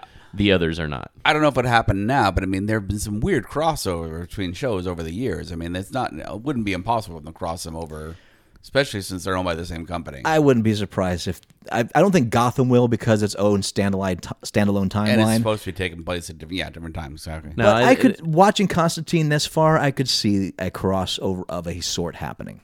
Yeah. Yeah, they they- and they could do a, a crossover with you know say the cinematic and the television Arrow and Flash, if they did like say a Crisis on Infinite Earths type But story. again, that's a really far, and those would be like Yeah. alternate. Well, didn't we? sit that'd be a really uh, far fetched thing to do. It's not like they're on the same channel. So Yeah, exactly. Didn't we already say that uh, um, um, Ra's al Ghul might be played by? Um, right out of my head. The minute I tried to say it again. I, I do not know. The guy that played him in The Dark Knight. Um, crap. Li- Liam Neeson? Liam yes. Neeson? Yeah. Didn't, didn't we? Didn't we already come across a story where, where he said that he might play that part? Not that I remember. Uh, okay. Now they had a. I I, That might be I as a fever dream. don't know the actor's name, but Ra's al Ghul has already appeared on, um, albeit briefly on Arrow. Oh, has he appeared? Because I, I haven't gotten far enough that, that he's been mentioned. I'm but- not spoiling anything. He just he pops up, and that's Okay. it. It's so I don't know Out if of the there's. box. be Liam Hello. I don't know if I'm he'll Ra's he'll be Ghul. appearing anytime later on, but uh, but yeah, because I mean they've referenced him a lot in season two, Right. If you yeah, remember, yeah. so I'm still working through season two, but yeah, he's referenced quite a bit. I'm all caught up. It's it's that and the Flash I'm really enjoying. Acclaimed South Korean filmmaker Chan Wook Park has announced his next film. Park is best known for writing and directing 2003 award winning Old Boy. Is cranking up development on his new flick, Second Born. The story takes place in a futuristic world in which neu- a neuromicrochip implant are used in to store one's consciousness, leading to black market body swapping. The film is based on an original screenplay by David uh. I know this idea has been done Yeah, I was gonna say they had Yeah. a an HBO movie. had. However, in the hands of the old boy writer director, I really am excited by this idea. yeah, You're saying it won't be face off. It won't be face off. It definitely won't be face off because that man has some grit in his directing. So Okay. God, what was the name of that movie? he's not afraid on to punch HBO? the the watcher in the face. Exchange. He'll I come think, through that something like screen and punch you. Mystery Science Theater 3000 could be coming back to the small screen. Yeah, I saw that. Some best of episodes could show up on PBS next year as part of a programming offering via Shout Factory. American Public Television is currently offering four classic Mystery Science Theater episodes to local public TV programmers.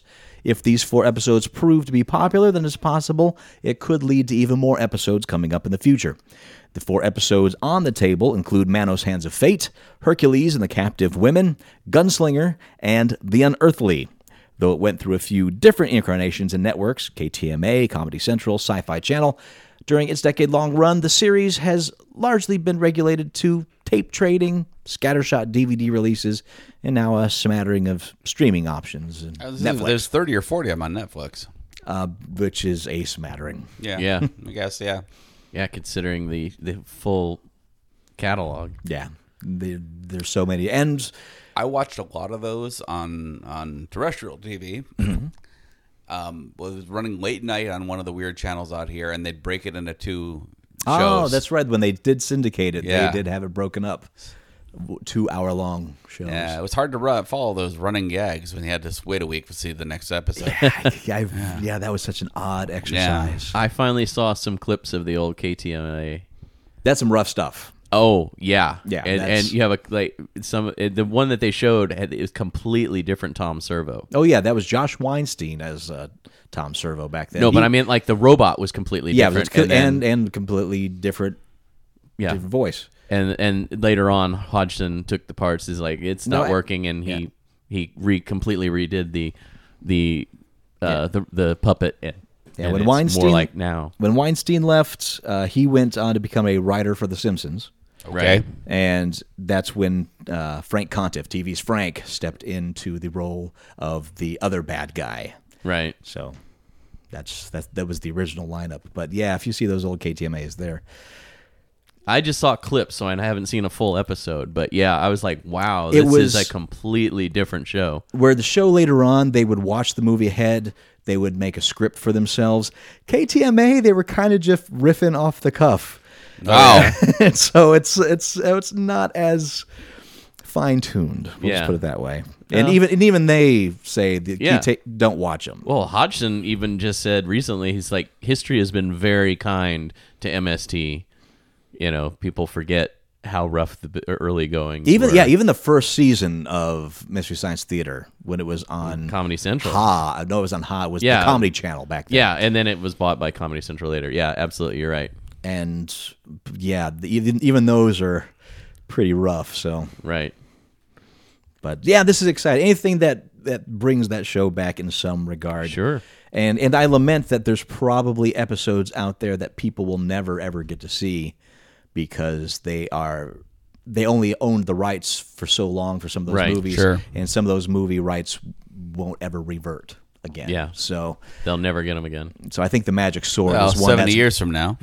well, yeah, okay, yeah, never say never. but I think the Magic Sword episode is one, if you can catch it somewhere on YouTube or something like that, is one that is never going to happen again. Hmm. There's an upcoming RiffTrax uh, with the Santa Claus versus the Martians. is Yeah. it? I think they've done that already. They've done that. I think they've done a RiffTrax version of that already. No, I know, no, but, the- but, but like they're- a live in the theaters, oh, when in they're the movie okay. theaters. I- They're, they're doing a Fathom events. Yeah, kind of Fathom- thing. There's, yes. a, there's definitely a Fathom you. event coming up soon. Um, They're Santa, doing those pretty regularly now, and I'm very happy Yeah. about it. Santa Claus versus the Martians, of course. I think it's that one. Starring I- who is who is it as the little girl Pia Zadora. who lives in town now. Pia Zadora I lives here. love to go and somehow her get her somehow get her to go to see a screening of that. Wasn't she in the hospital for a while there? I think she like was. ill. She's yeah. out now, I guess. She weighs like four pounds. I mean, And they're doing uh, the Thanksgiving marathon for MST this year, right? That's next Thursday. I still have not seen a thing on that. I remember you telling me about it, but I've um, I'd, seen I'd it. have to look it up, but basically, there it's a it's a YouTube, um, and is it Vimeo? They have their own channel on on both.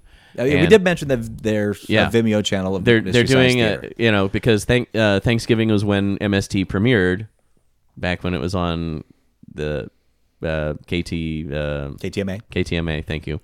So it's the quote unquote unofficial anniversary of the show. So they're doing a, a Turkey Day marathon, and it's going to feature new clips with Joel Hodgson, and and then it says quote and guests. So So exciting. so yeah, the host segments I see is what I guess what it's really There- called. there's some But, drama uh, there, right, between the, the the the various groups that are doing it. I mean, Ho- Hodge, I don't. They've never publicly said anything. I mean, I know when we saw the 20th anniversary thing at Comic Con, you had one side of the room that was Joel and Trace and Mary and I. I forget who was over there, and then you had on the other hand, uh, edge of the room, you had Mike and um, Kevin and Frank, right? um, No. I remember Bill Frank was there. Bill Corbett. Oh, So, okay, I mean, sure. they, I I think it was more. To be honest, I think it was they were seating them in the different projects that they Sure. were currently working on. I've never heard of, tracks. of Bad Blood with it. no, I've I, and and it seems like I, they've I been do. very I do know there of was each some, other. some bad blood between producer Jim Mallon and Joel Hodgson. There's there was definitely some. That's why. And that part of the reason he left, Yeah, yeah? that is why Hodgson left. There was a lot of egos going back and forth between those two. But aside from that, I don't think there's. But as far as like fight. the writer slash actors, I I've never heard anything, and they've been very complimentary of each other, Oh, that's good. at least publicly. and Jim Mallon is a name I have not seen thrown in either camp. So Okay. Do you got, do you did you ever see Hodgson on uh, Saturday Night Live way back in the day? oh, and his uh, prop comedy stuff. yeah. Yeah, yeah.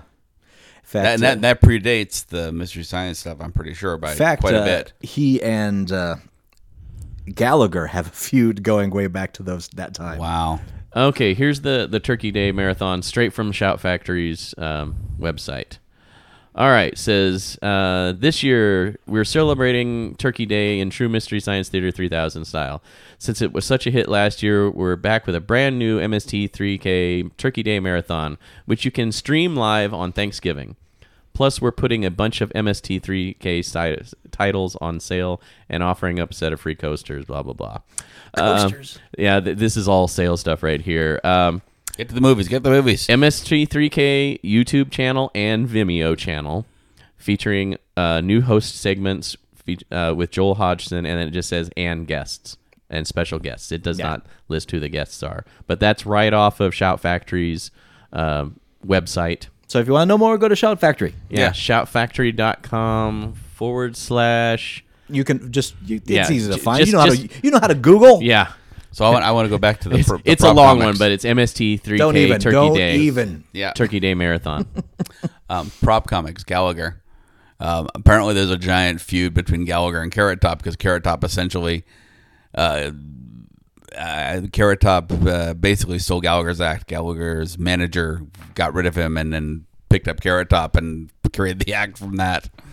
I'm sorry. Just because you're a prop comic doesn't mean you own the act. Well, no, but apparently, like he, there was like Gallagher's manager and him got in a fight, Okay. and then you know a, a few. So he's months- more mad a few about the A few months later, his manager showed, and you know the manager showed up with this new carrot top. But I guess he's also this weird thing with Gallagher has a brother who looks very much like him, and sometimes you go to see a Gallagher show, it's his brother. Yep.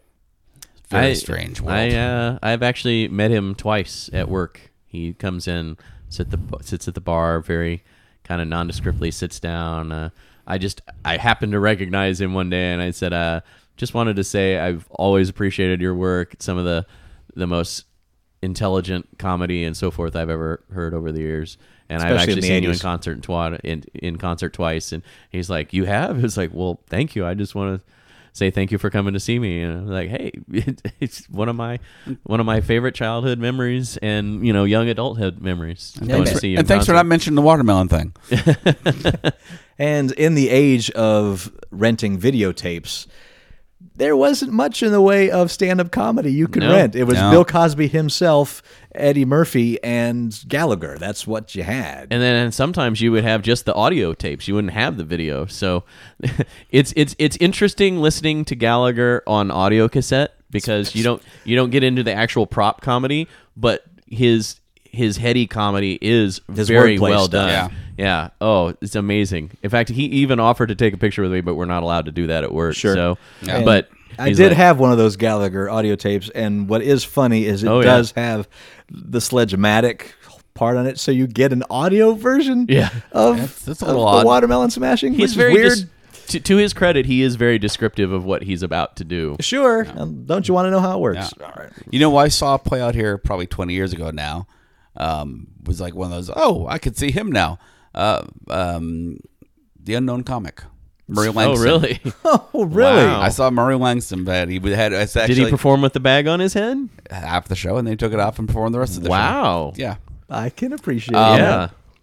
He played it. Oh, what the hell I that? forgot he existed. I'm Facebook Yeah. friends with him. He's actually he's still very active in Facebook. He pops up and he tells a couple jokes every day. They're old jokes, you know. He's he's he's, he's going through the old joke books and pulling them out, but he posts them out there and he occasionally posts stuff about his family. He's got a relatively young daughter. I think she's got some developmental problems. So he's like he's he's still out there being a real person and everything. It's crazy. Well, not to get too off track here, but uh, like we're not already. I know, right? Uh, actually, thanks to Todd and his parents, I got to see Rodney Dangerfield out here. Oh wow. and that was uh, it was it was an interesting show. Um, it was not long before he died, if I remember correctly. Yeah. It was like just a few years, like I want to say two or three years before he passed. But uh, yeah, we got to see him here in Vegas. Um, most of the show was good. He had a heckler in the audience, although I'm still not 100 percent sure if that wasn't a plant. Mm-hmm. But uh, you know, towards the end of the show, it was getting a little rough, and you could see him sweating and uh, and uh, you know having some difficulty. But I still cherish that memory because I got to see one of the greatest comics of my childhood Right. perform live, and it was it was fun. I had a good I had a great time. the one who's still performing that I really have to see. He, he performs like maybe twice, two, three times a year. Don Rickles is still performing here Oh, yeah. occasionally. Over at the- and that's yeah, one of the those, Orleans. You know, you got to see. I mean, there's no Yeah. way he's going to last much longer. Yeah. You got to see him. that happened to me with George Carlin. Oh, I'm like, well, he'll be back next year. Nope.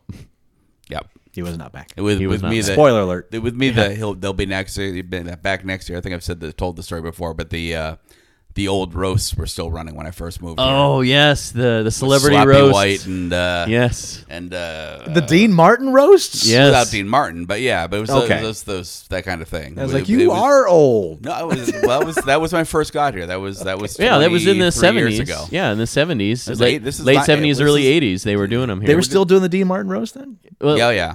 Yeah, it was well. Is the the Dean Martin was part of it, but there was the the roasters, the Friars Cr- Flyer, Friars, Club, yeah. roast. Gosh, I can't Okay. talk They now. still do the Friars Club roast, right, but very I mean, different. it But they're was in LA it's- now. it was much bigger then, and it was based out of L.A. But they did a bunch of them here in Vegas. But this would have been like 1990. There was like the last one. Oh, I that saw. late? Like Wow. 19. It was like Slappy White was on the marquee, and um um It's a great name. what the hell's his name? This was that guy because that was the other guy I met. Uh, shit.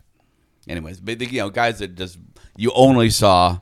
They must have played Vegas. They must have played Vegas in the in the sixties and seventies, but you only saw them in the roast, like Slappy White and uh, um, Foster Brooks and Yeah. yeah, that kind of stuff. crazy. But yeah, I saw that. I'm like, oh, that happens here. I should see that. Never saw it again. Never saw it in the marquee after that. Keely Smith was still playing here when I first moved here. wow. Yeah, I'm reeling this back in. Reeling it Yeah. in. we're back. CBS Films has tapped a new scribe to write scary stories to tell in the dark. John August, who did Big Fish, Frankenweenie, and Go, will adapt the iconic book series by Alvin Schwartz. The three book children's series sold more than 7 million copies worldwide. The collection of folk tales and urban legends also memorably haunted generations of youngsters with its surreal and nightmarish illustrations by award winning artist Stephen, Stephen Gammell. An earlier iteration of the feature project had Saw's Marcus Dunstan and Patrick Melton scripting before producers shifted gears. August is going back to the source material for his take, thank God, and a director will be the next piece to fall into place. So is it a kids horror movie then, or are they doing it? Don't know. Uh, I d- we don't know what it's going to be. If they're going back to the source material, I, I assume it's just vignette after vignette. Uh, if you're not familiar with scary stories to tell in the dark, it is probably many kids of the 80s and maybe even in the 90s because I think the last one came out in like 93 Yeah. Sounds about right. introduction to short horror stories. I remember mother reading these to me before bed. Really? Yeah. That's an unusual bedtime choice. It really is. But they were kind of campfire tales. But Right. when you read the book itself, what really stood out is this dripping artwork. That everything just seemed wet and the ink just seemed to drip away from it. And it had just had this eerie feeling of decay with every illustration. like a sweaty Gene Simmons. I remember the books. I just don't remember the artwork part. I'll have to look that up. Oh, the artwork is is is it. Uh, so if I'd be even more impressed. In fact, I'm almost sad that it's not a animated film to keep that art style. You know, be Hmm. a way to cross that over and, and keep that in is do the interstitials with the with the different titles, you know, the different stories. Like put up put up the artwork in between Oh the stories. little title cards. I'm yeah. sure they'll reference it because it is just such iconic to those stories. But I'm excited because these are scary little fun little tales, and uh, I'm excited too. I've never heard of them. It sounds, it sounds, sounds fun. Yeah. I, I'm more excited about this than I should be.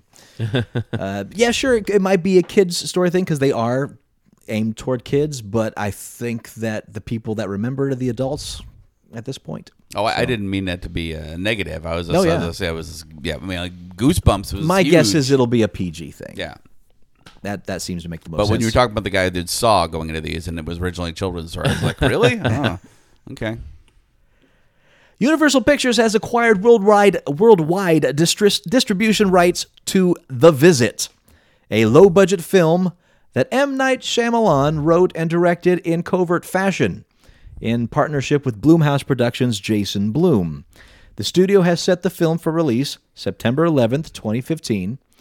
Uh, there were rumors that Shyamalan might have a project he was shooting underground, one that was closer to the spirit of his first few films than the big studio efforts that followed. He self financed and shot this in and around his home in Pennsylvania. The visit focuses on a brother and sister who are sent to their grandparents' remote Pennsylvania farm for a week long trip.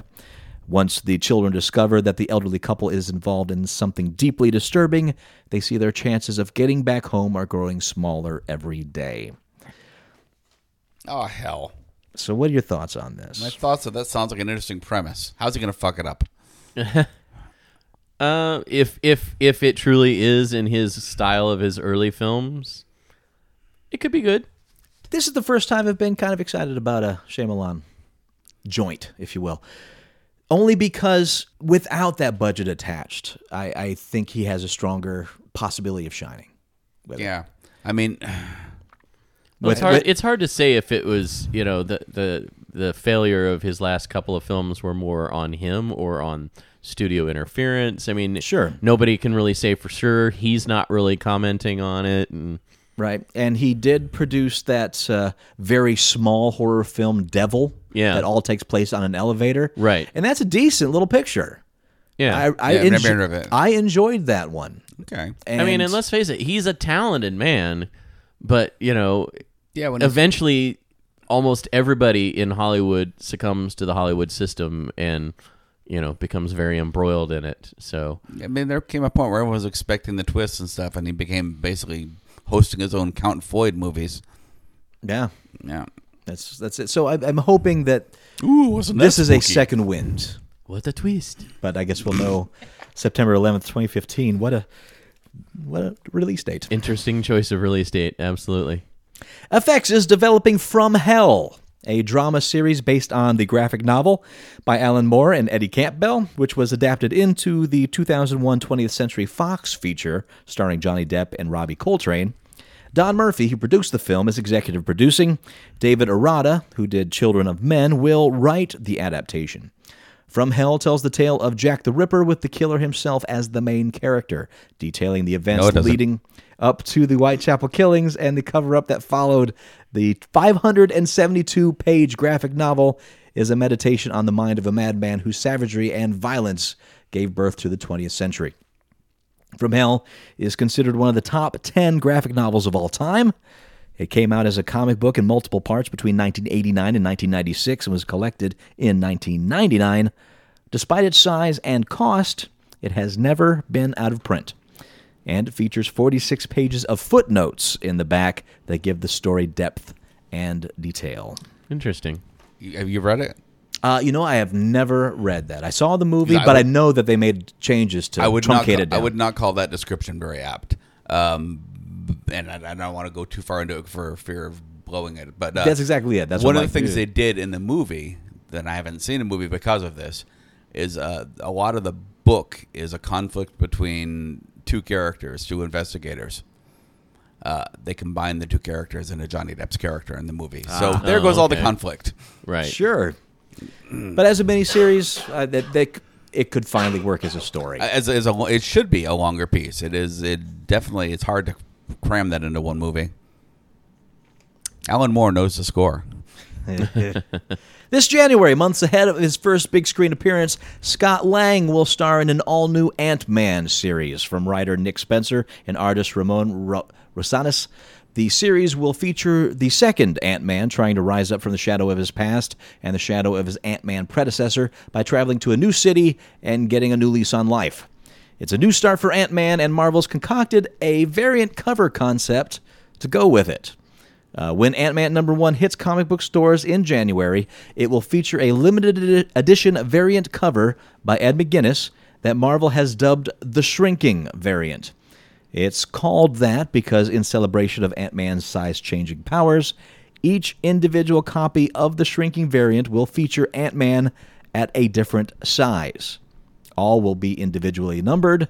There are no two alike, so if you buy one, you really do have a one of a kind variant cover. Well, that's cool. It's a nice gimmick. I'll give Yeah. it. Scott Lang is the one they're using for the movie. Yes. That explains why the series is coming out then. Yes, it is. But still, it's, it's I'm not a big fan of gimmick covers, but that's at least a unique gimmick. Yeah. Yeah. And Scott, uh, what was uh, Scott Lang's father's name in the series? Because Fritz. yeah, in. you almost got me there. Uh, Because I know, I know, in the Ant Man movie, Michael Douglas is playing the the father, uh, whose name escapes me right now. But uh, his mom is Lana. you're pushing it. Fact check. Uh, Paul's not here to do jackassery. Somebody has to Yeah, do go for, jackassery. go for it. Yeah. Fill that role. Yeah. We've all gone through life believing that the first Batmobile actually built was the custom George Barris Lincoln Futura concept car souped up for the 1966 TV series, which recently sold on the auction block for an astonishing $4.2 million. Yeah, that was crazy. Well, erase, erase, erase that fact from the geek history books with the recent discovery of the first Batmobile officially licensed by DC Comics, a 1958 Oldsmobile 88, customized in 1960 by Forrest Robinson and Len Perham in the New England family barn. Complete, completed in 1963, this retro Batmobile convertible showcases the classic lines, fender skirts, bat nose grill treatment, and single shark fin rear end as seen in the comic book Batmobile of the 40s and 50s. Robinson's Batmobile toured the country for promotions and special events during the Batmania fad a year before Barris's replica Batmobile hit the streets. Oh wow. The classic black and red sports car was eventually sold to a metal fabricator for $200, then spent 50 years wasting away in a New Hampshire field. It was discovered by a collector in 2008 and given a full frame off restoration last year before being offered for sale at the next Heritage Auction event in Dallas, December 6, 2014. So, this ultra rare 63 Batmobile is considered the earliest known car ever sanctioned by a DC Comics I've licensee. Got to see the picture of this because I mean, Um, that that I'm actually going to use the picture of that car for this episode, so, it's you'll be able to see you what it say. It's you said sitting in a field or in a barn. In a field, it was Okay, so customized this, in a barn. So this is George Washington's axe, where you had to replace the bla- the the handle and the head. yeah, I mean, th- there's very little of the original thing there. They had the. You, you, I, I don't know what was left. You sit anything in New England for 50 years, it's a. It's a nothing but rust, Yeah. yeah. but it's that vehicle restored. I don't What know did they what do had for to do. the? Um, Here you go, Andy. Whoa, that okay? I remember that from the comics, not from when they came out, by the way. From looking at back issues. um, um, what did they do for the? He, he, he drove a regular car in the uh, the 40s. The, the serials they did, the Republic serials with Batman. yeah, just a regular. This is a vehicle. regular car Yeah. that wasn't Batmaned up at all. Okay. It was just black, if I recall. yeah. In an interview appearing in UK paper The Telegraph, Nintendo's most famous game designer, Shigeru Miyamoto, said that he is not at all that interested in having the same games that appear on other systems appearing on the Wii U. Quote, What other companies are doing makes business sense, but it's boring, he tells The Telegraph. The same games appear on every system. At Nintendo, we want an environment where game creators can collaborate and think of ideas for games that could have never happened before, unquote. Well, this may in fact be how Miyamoto feels, It might also give the world a look inside the attitude Nintendo has toward third party developers and why there may be a lack of third party titles from publishers such as EA, Ubisoft, etc. Well, one of the reasons. So, and it's named the Wii U. Yeah. Wii I still can't get over Wii U. It's, we, we've we've talked ad infinitum about the Yes. the unfortunate name Wii to begin with, and Yes. then Right. over the years, just just breaking it. But I don't know. Is this an ex- is this more of an excuse as to why there isn't, or do you think that he's like, I, don't want these other games on our system because because why? I don't I'm really perfectly get willing to think- believe that answer.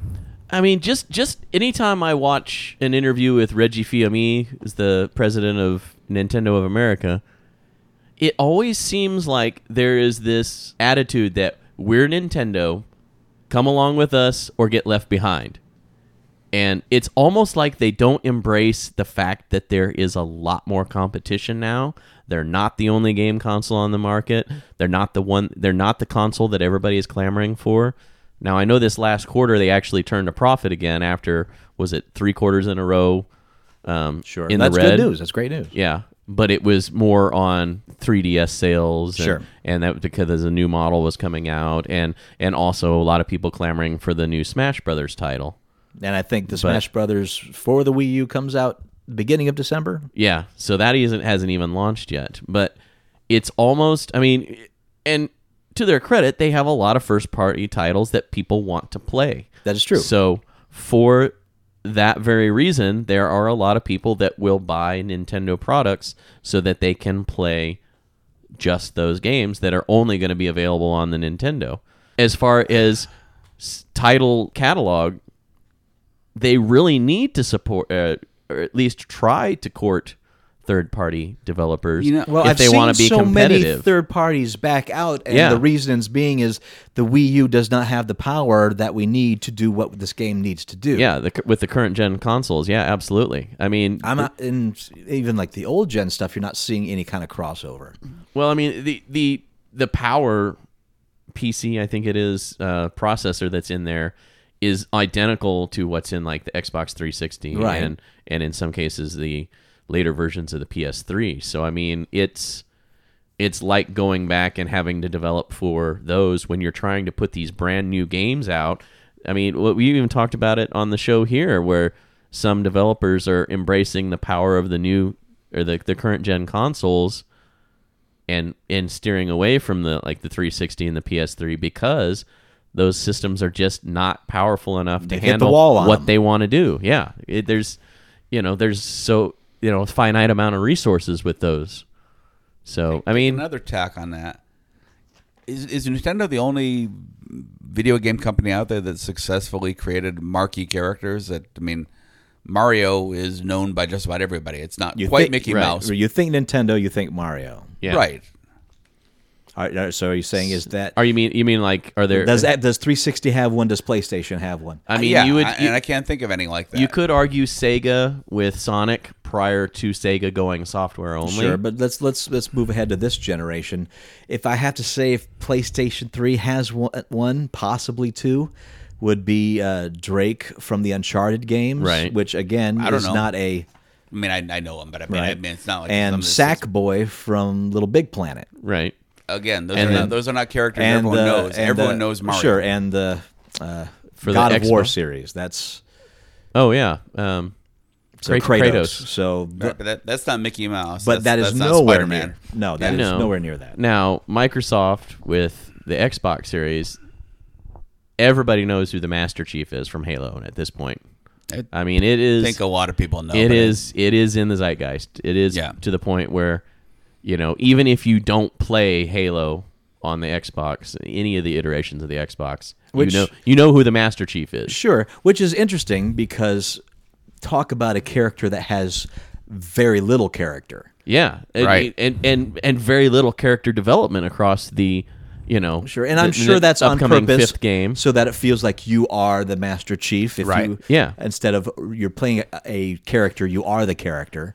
And to some people, that's the appeal of the character, the Sure. mystery of his background, and you know they release little tiny bits of of his history. So I in guess each what I'm saying but is no. There's absolutely no character that has the charisma of Right. say every character that Nintendo has. Right, the, the marquee value of, of yeah, yeah.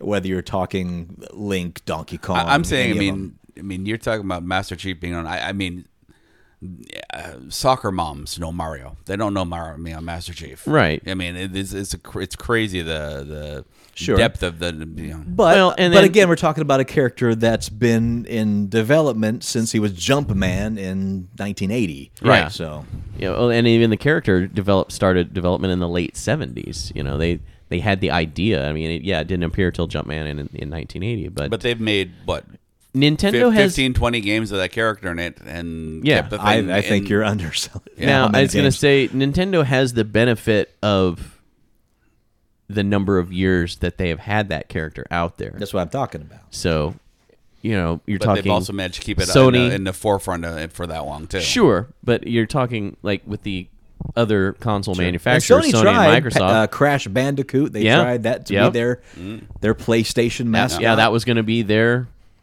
you know, their signature character, and it just it was not nearly as popular, and probably never will be because Nintendo Nor has been it be. around. It's not good game. I mean, you know, we're talking about, you know, our, you know, our generation, you know, that grew up with the Nintendo console and the Atari and so forth. So we're all adults now, and in many cases with children, and they're, you know, still familiar with the characters that we grew up with mm-hmm. because there are games still coming out with Mario and Luigi and, you know, Right. I mean, Oswald, Link. Oswald the Lucky Rabbit, and Horace Horsecollar, I think both predate Mickey Mouse. Well, maybe not. but it's also one of the reasons that's hum- hamstrung Nintendo in the later generations because it's also one of the reasons why they are seen as a kids only console. Right. Not Yeah, okay. for I can not, that. not growing up with the adults that the Xbox and the PlayStation have Right. tried to court. So so they also have now that chain that they're wearing that is Mario. right. and you know and microsoft and sony have latched on to the you know the first person shooter generation you know the the call of duty players the you know modern warfare and also the madden players sports games have a huge demographic right now for those consoles which aren't available on the nintendo I want to see and Christmas. and the and the the military style first person shooters Mm-hmm. not available on the Nintendo. Most selling game in October was 2K basketball. I want to see a, a Christmas Carol redone based on that. Just with that one throwaway line of your the the wearing the Mario as a chain around him. As I mean, I'm build the whole thing around that one piece, and then You know, I'm not into the there. sports games, but Is it Mario? Mario. Oh God. Mario, I'm Jacob Mario. he's he's got a he's got a blue jumpsuit jumpsuit and a, and a or a, sorry a red Woe is red me, jumpsuit and a- a, blue a blue t-shirt underneath. I wear these chains I forged in life. They're all pixels.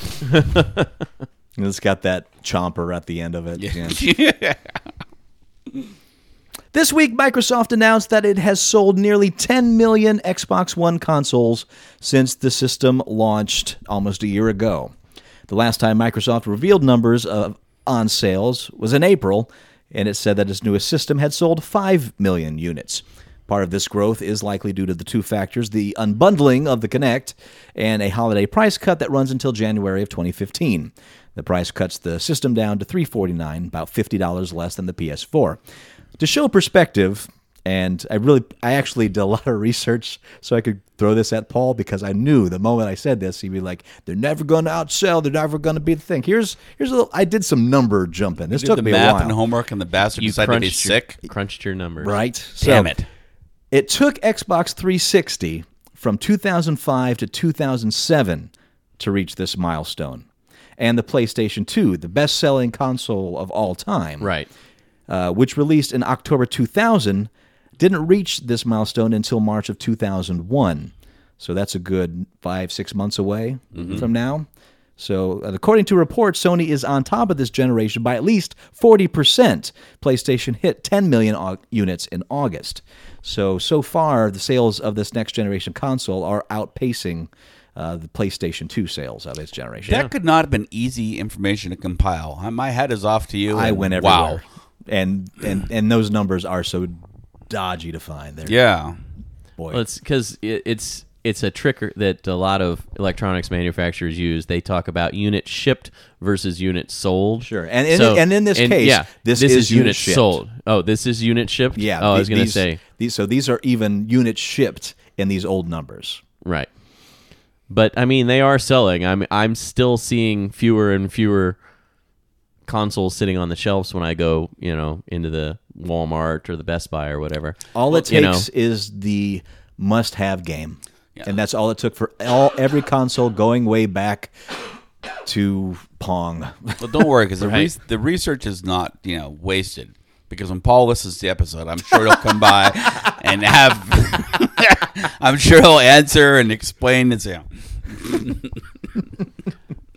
But yeah, that that whole unit shipped versus unit sold, it's you know, it's unit shipped is they've sent it to the retailers to sell. Right. And then in this case, this is actually units sold, so this is actually Yeah. even more ahead of those numbers yeah. I just gave you. Absolutely. So- So, I mean that's an install base versus a you know potential install base. "Did you get the And- numbers from Dreamcast?" I did. It's not pretty. Oh, okay. But this is good news for all gamers because I, I'm so glad that these consoles are neck and neck. I know the Xbox has their fanboys, I know the PlayStation has their fanboys, I know the PC has their fanboys, but it's creating this bubble of competition, this neck and neck to compete for your dollar. Yeah. That's only going to benefit you in the long run. If it was one of them running away with it, the other one would fall away, the competition would go down. And then they can do whatever they want with you. It's one of the reasons why PlayStation Plus became a better thing than Gold, and that's why Gold now matches PlayStation Plus in what they offer. Yeah, they're they're forcing both companies to, you know, try to beat each other to the next popular So thing. we're in the golden age of geekdom of, of game geekdom. Well, I mean, it's you know, it's you, you look at the PS4 is the the best, better selling of the two consoles right now, but Microsoft's gaining on them.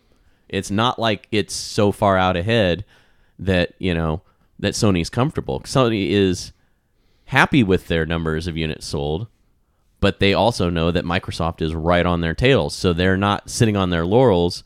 They're actively trying to figure out what gamers want, Sure. and you know what other things they can add to the console software wise to attract people away. Mm-hmm. And in many cases, a lot of people are buying both consoles. So And I know there's a lot of fans out there that call back to the classic gaming was, was where it's at, and, and and Paul is in that camp. And there's a lot of people that say that that modern gaming doesn't compare to it, and I completely go against that argument because I remember the classic gaming days. Yeah, we we remember the really good games. but we forget all the crappy ones. There was a lot of really bad games. Just watch the Angry Nintendo Nerd or the Angry Video Game Nerd, as Right. he's now called, and he will take you down that memory lane. Oh, yeah. of what was really horrible about NES and Master System releases of the time. God, I think I remember he did one with like like a Bugs Mm-hmm. Bunny game, and it was it was like a Warner Brothers Bugs Bunny game, like birthday game, and it was terrible. It's a similar feeling when you are going into a classic rock station Yeah. and you're going, man, music was so much better back then. No, it, it really wasn't. It's just that this stuff on the classic rock is the hits. This is the top 30 stuff that all that played. It was the best of its era, but its era had its also its share of heartbeats, it's a love beats, and really just awful, terrible M's pop music. The, forgotten Actually, song. if the you wanna look- differ- there was a lot more filtering back then. Now you've got a lot more corporate involvement that's putting a lot of Sure, the but, that, music but out. that's So the, that's the arc that music has always had because Right. the, the exact same thing was the problem of the music in the early to mid '60s before the Beatles broke that out. you it was all corporate in-house songwriter run. Well, I meant I meant as far as like DJs. I mean, you're getting fewer and fewer DJs, and in in a lot of cases, Oh, that's gone. in the Yeah. yeah, yeah, That's just plain gone. in the in you know 70s specifically, and then through most But- of but the then 80s, again- the DJs were the gatekeepers to the music. You know, they decided a lot of times from a list of potential playing.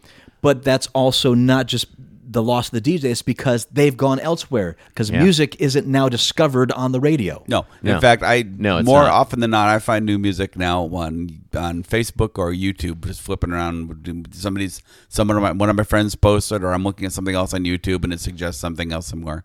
Um, somebody put together a mix of uh, the the Super Awesome Mix Two. Oh yeah, somebody yeah. somebody put together a pretty good guess of you know the kind of songs. It was the same kind of eclectic mix, but same time period. But one of the songs they put in there, I, it, I don't think it'll get used. Was a song called "Give Me That Ding," which I had almost completely forgotten about, and it is just like you, you got to hunt it down sometime and listen to it. But it's just bizarre, and it's like.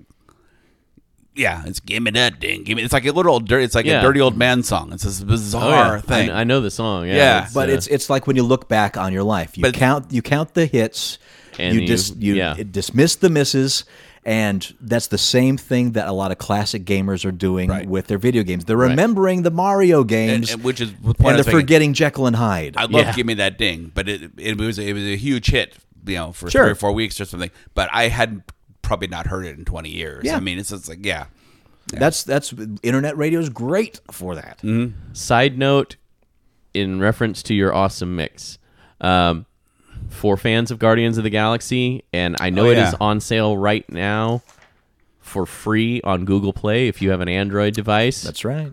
you can download that album for free, I believe, until Thursday of this week. So if you're hearing this on Wednesday, it should still be available. But you can download the entire Awesome Mix Volume 1 for free. I did it today because I actually already own the, the CD of it, but it's free. If you enjoyed the music on that movie, go get it. okay. So that's great. Why would they do that? I don't. I don't. That was something I Because remember I that's saw what that. Google does. They just every now and then give stuff away for free. So, yeah, I get it when they give away stuff for free to try and get some attention for it. But this is like a number one album for a while, right? Yeah. Wow, good. They fun. just good on them. that. Thank you, Google Plus or Google. It's a way. It's a way of getting Jeff to say Google on a Yeah. podcast. Yeah. it I mean, works. well, I mean, you know, I'm not one to typically promote Sure. stuff like that, but it's a good album and it's free. There it is. And why not? But that's exactly it. It gets Google Play out there. I mean, Sure. they're still fighting for market share against What, Apple. What's the site called? Oh yeah. No, Google it's- Play. It's your, Google it's your, Goo- Play. It's your Google No, Store. it's on it's on your I Android know, I'm device. I'm, yeah, I'm, I'm, not. I'm doing the, the pitch man shit. Somebody pointed out to me about this weekend when I was with my, those other nerds that uh, um, uh, Googling was the first time it was said on on TV was uh, Buffy. Oh, Yeah, Interesting. The more you know. yeah. Bum, Put that in your trivia bum. contest. Here's a little interesting th- announcement. Sony is working on an internet based television service called PlayStation Vue. That's V U E, which it claims will work with PlayStation consoles and other devices like the iPad. The service is set for launch later this year. The service will launch with around 75 channels per market, and that includes local broadcast networks and cable channels from Fox, NBC Universal, and Viacom, among others. The service will also provide on demand content from participating networks, offering a special feature where up to three days of recent popular programming, programming at all times. Viewers will also have the ability to save episodes of their favorite shows to the cloud and retain access for up to 28 days. Partners announced so far include CBS and its networks, Discovery Communications, that's Discovery Channel, TLC, Animal Planet, Investigations Discovery, Science, Oprah, uh, Disney Family, and 11 others. Fox, uh, that's FX, and all the FX channels, National Geographic, Nat Geo, uh, Universe, NBC Universal, uh, includes Telemundo, uh, Bravo, Oxygen, Sprout, Sci-Fi, USA Network, and Scripps Networks Interactive, HGTV, Food Network. So basically, so this is Sony putting out a alternative cable service. Okay. So for those who are looking to cut the cable ties but are afraid to because you'll lose your local programming or ability to watch network television, Right. here comes Sony with this offering. This could be how I could watch um, all the the the Flash and uh, and uh, And I- and I left Agents out- of Shield and that kind of stuff. Yeah, I left out a whole bunch because I just didn't want to list them all out. But almost every major cable channel is, is here.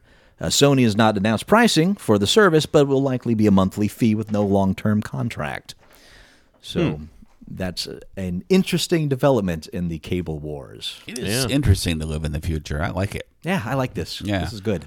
May you live in interesting times. Mm-hmm. And going back to the dump, the city of Alamogordo, New Mexico has generated $37,000 selling 100 Atari 2600 games on eBay that we talked about. I hope they're patching a lot of roads with that. The thousands of game cartridges unearthed are currently under the watch of the Basin Historical Society, being stored at the New Mexico Museum of Space History in Alamogordo. Uh, to go back a little, the city council said in September it would keep some of the cartridges for mementos, sell 800 of them on eBay, and donate the rest to museums around the world. Which is interesting because I think I said 1,500 last week, so it's about half that. Uh, money raised through eBay will go to the city and the Tularosa Basin Historical Society, who will pay down the $50,000 it cost to arrange the dig. The top selling item was one of the famously abandoned cartridges for ET the Extraterrestrial, which sold for a whopping $1,537. Jeez. Somebody just got bid happy on that one. A Wow. total of nine ET cartridges sold for more than $1,000 apiece. That fifteen hundred must have been like the first one. Somebody wanted to have the first one. I don't remember. I went through them all, and I didn't see any of them that put aside that this was the one that was No, I meant as far as like the first one that was available for oh sale. on eBay. Yeah, yeah, probably. It's like I got the first one that was available for sale.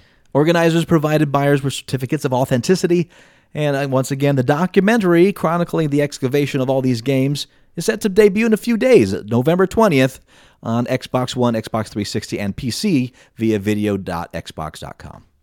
So on my Xbox, I'll be able to watch that. Yes, Cool. if you're an Xbox Gold member, you are. It's, I am. free, free to watch. So What's interesting Thursday. about this is apparently there's a lot more in that area that Alamogordo could bring up if they wanted to. Sure. So Like what? There's, there's more games down there. They only brought they, up They didn't pull them all up. they only brought up a small amount of So what's more there. more stuff that got dumped besides ET, or you're saying, or no, I mean there's more copies of Oh, that yeah, stuff okay. down Yeah. there, and then as well as other titles. And there are yeah on the website on eBay. I saw Warlords Joust. Just Joust. yeah, twenty six hundred But, for uh, the Joust. An interesting uh, theory on that was that why they left a lot of them down there was they could sell these off, and in a few years from now, they could go pull more out and you know use it for whatever city funding they need because Supply it is demand, it man. is city property. Has you know? anybody ever been to Alamogordo? Not till What the, now. hell, what the hell does the town look like? Do we know? I don't It's think there is a town. It's a small little town. I don't think it exists.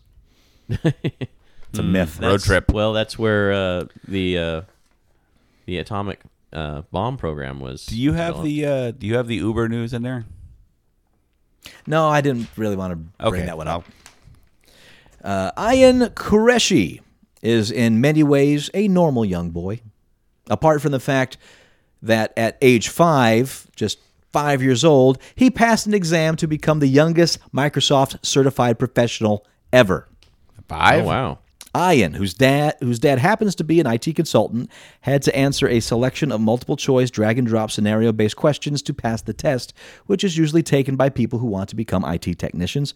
He explained to the BBC that he found the exam difficult but enjoyable. Quote, the hardest challenge was explaining the language of the test to a five year old, but he seemed to pick it up and has a very good memory, explained Ian's father, Asim, to BBC. Too much computing at this age can cause a negative effect, but in Ian's case, he has cashed this opportunity. Since passing the exam, Ian has built his own home network and spends around two hours each day learning about operating systems and software. He, apparently, he hopes to set up a UK based tech hub one day. The this is beyond A plus certification. This is certified Microsoft technician. That is like five tests, if I remember right. I took a practice test on one of those several years ago, and it is not easy. No, it is It not. is a very difficult test. And I was like, wow, I'm glad I'm not get trying to get certified right now. Uh, Glad his so, current plans are to use his powers for good. so don't let this discourage you. Let this uplift you. Let this let this let you move forward into the world. If a five year old can study his butt off and and pass this test, you can get a job. Did it say which specific test he took? Was it the Flipping burgers. Because you've got the MCSE, the Microsoft Certified Systems Engineer. Mm-hmm. You've got the MCNE, the Microsoft Certified Network Engineer. I'm not sure which one And then there's there's like two more. Yeah.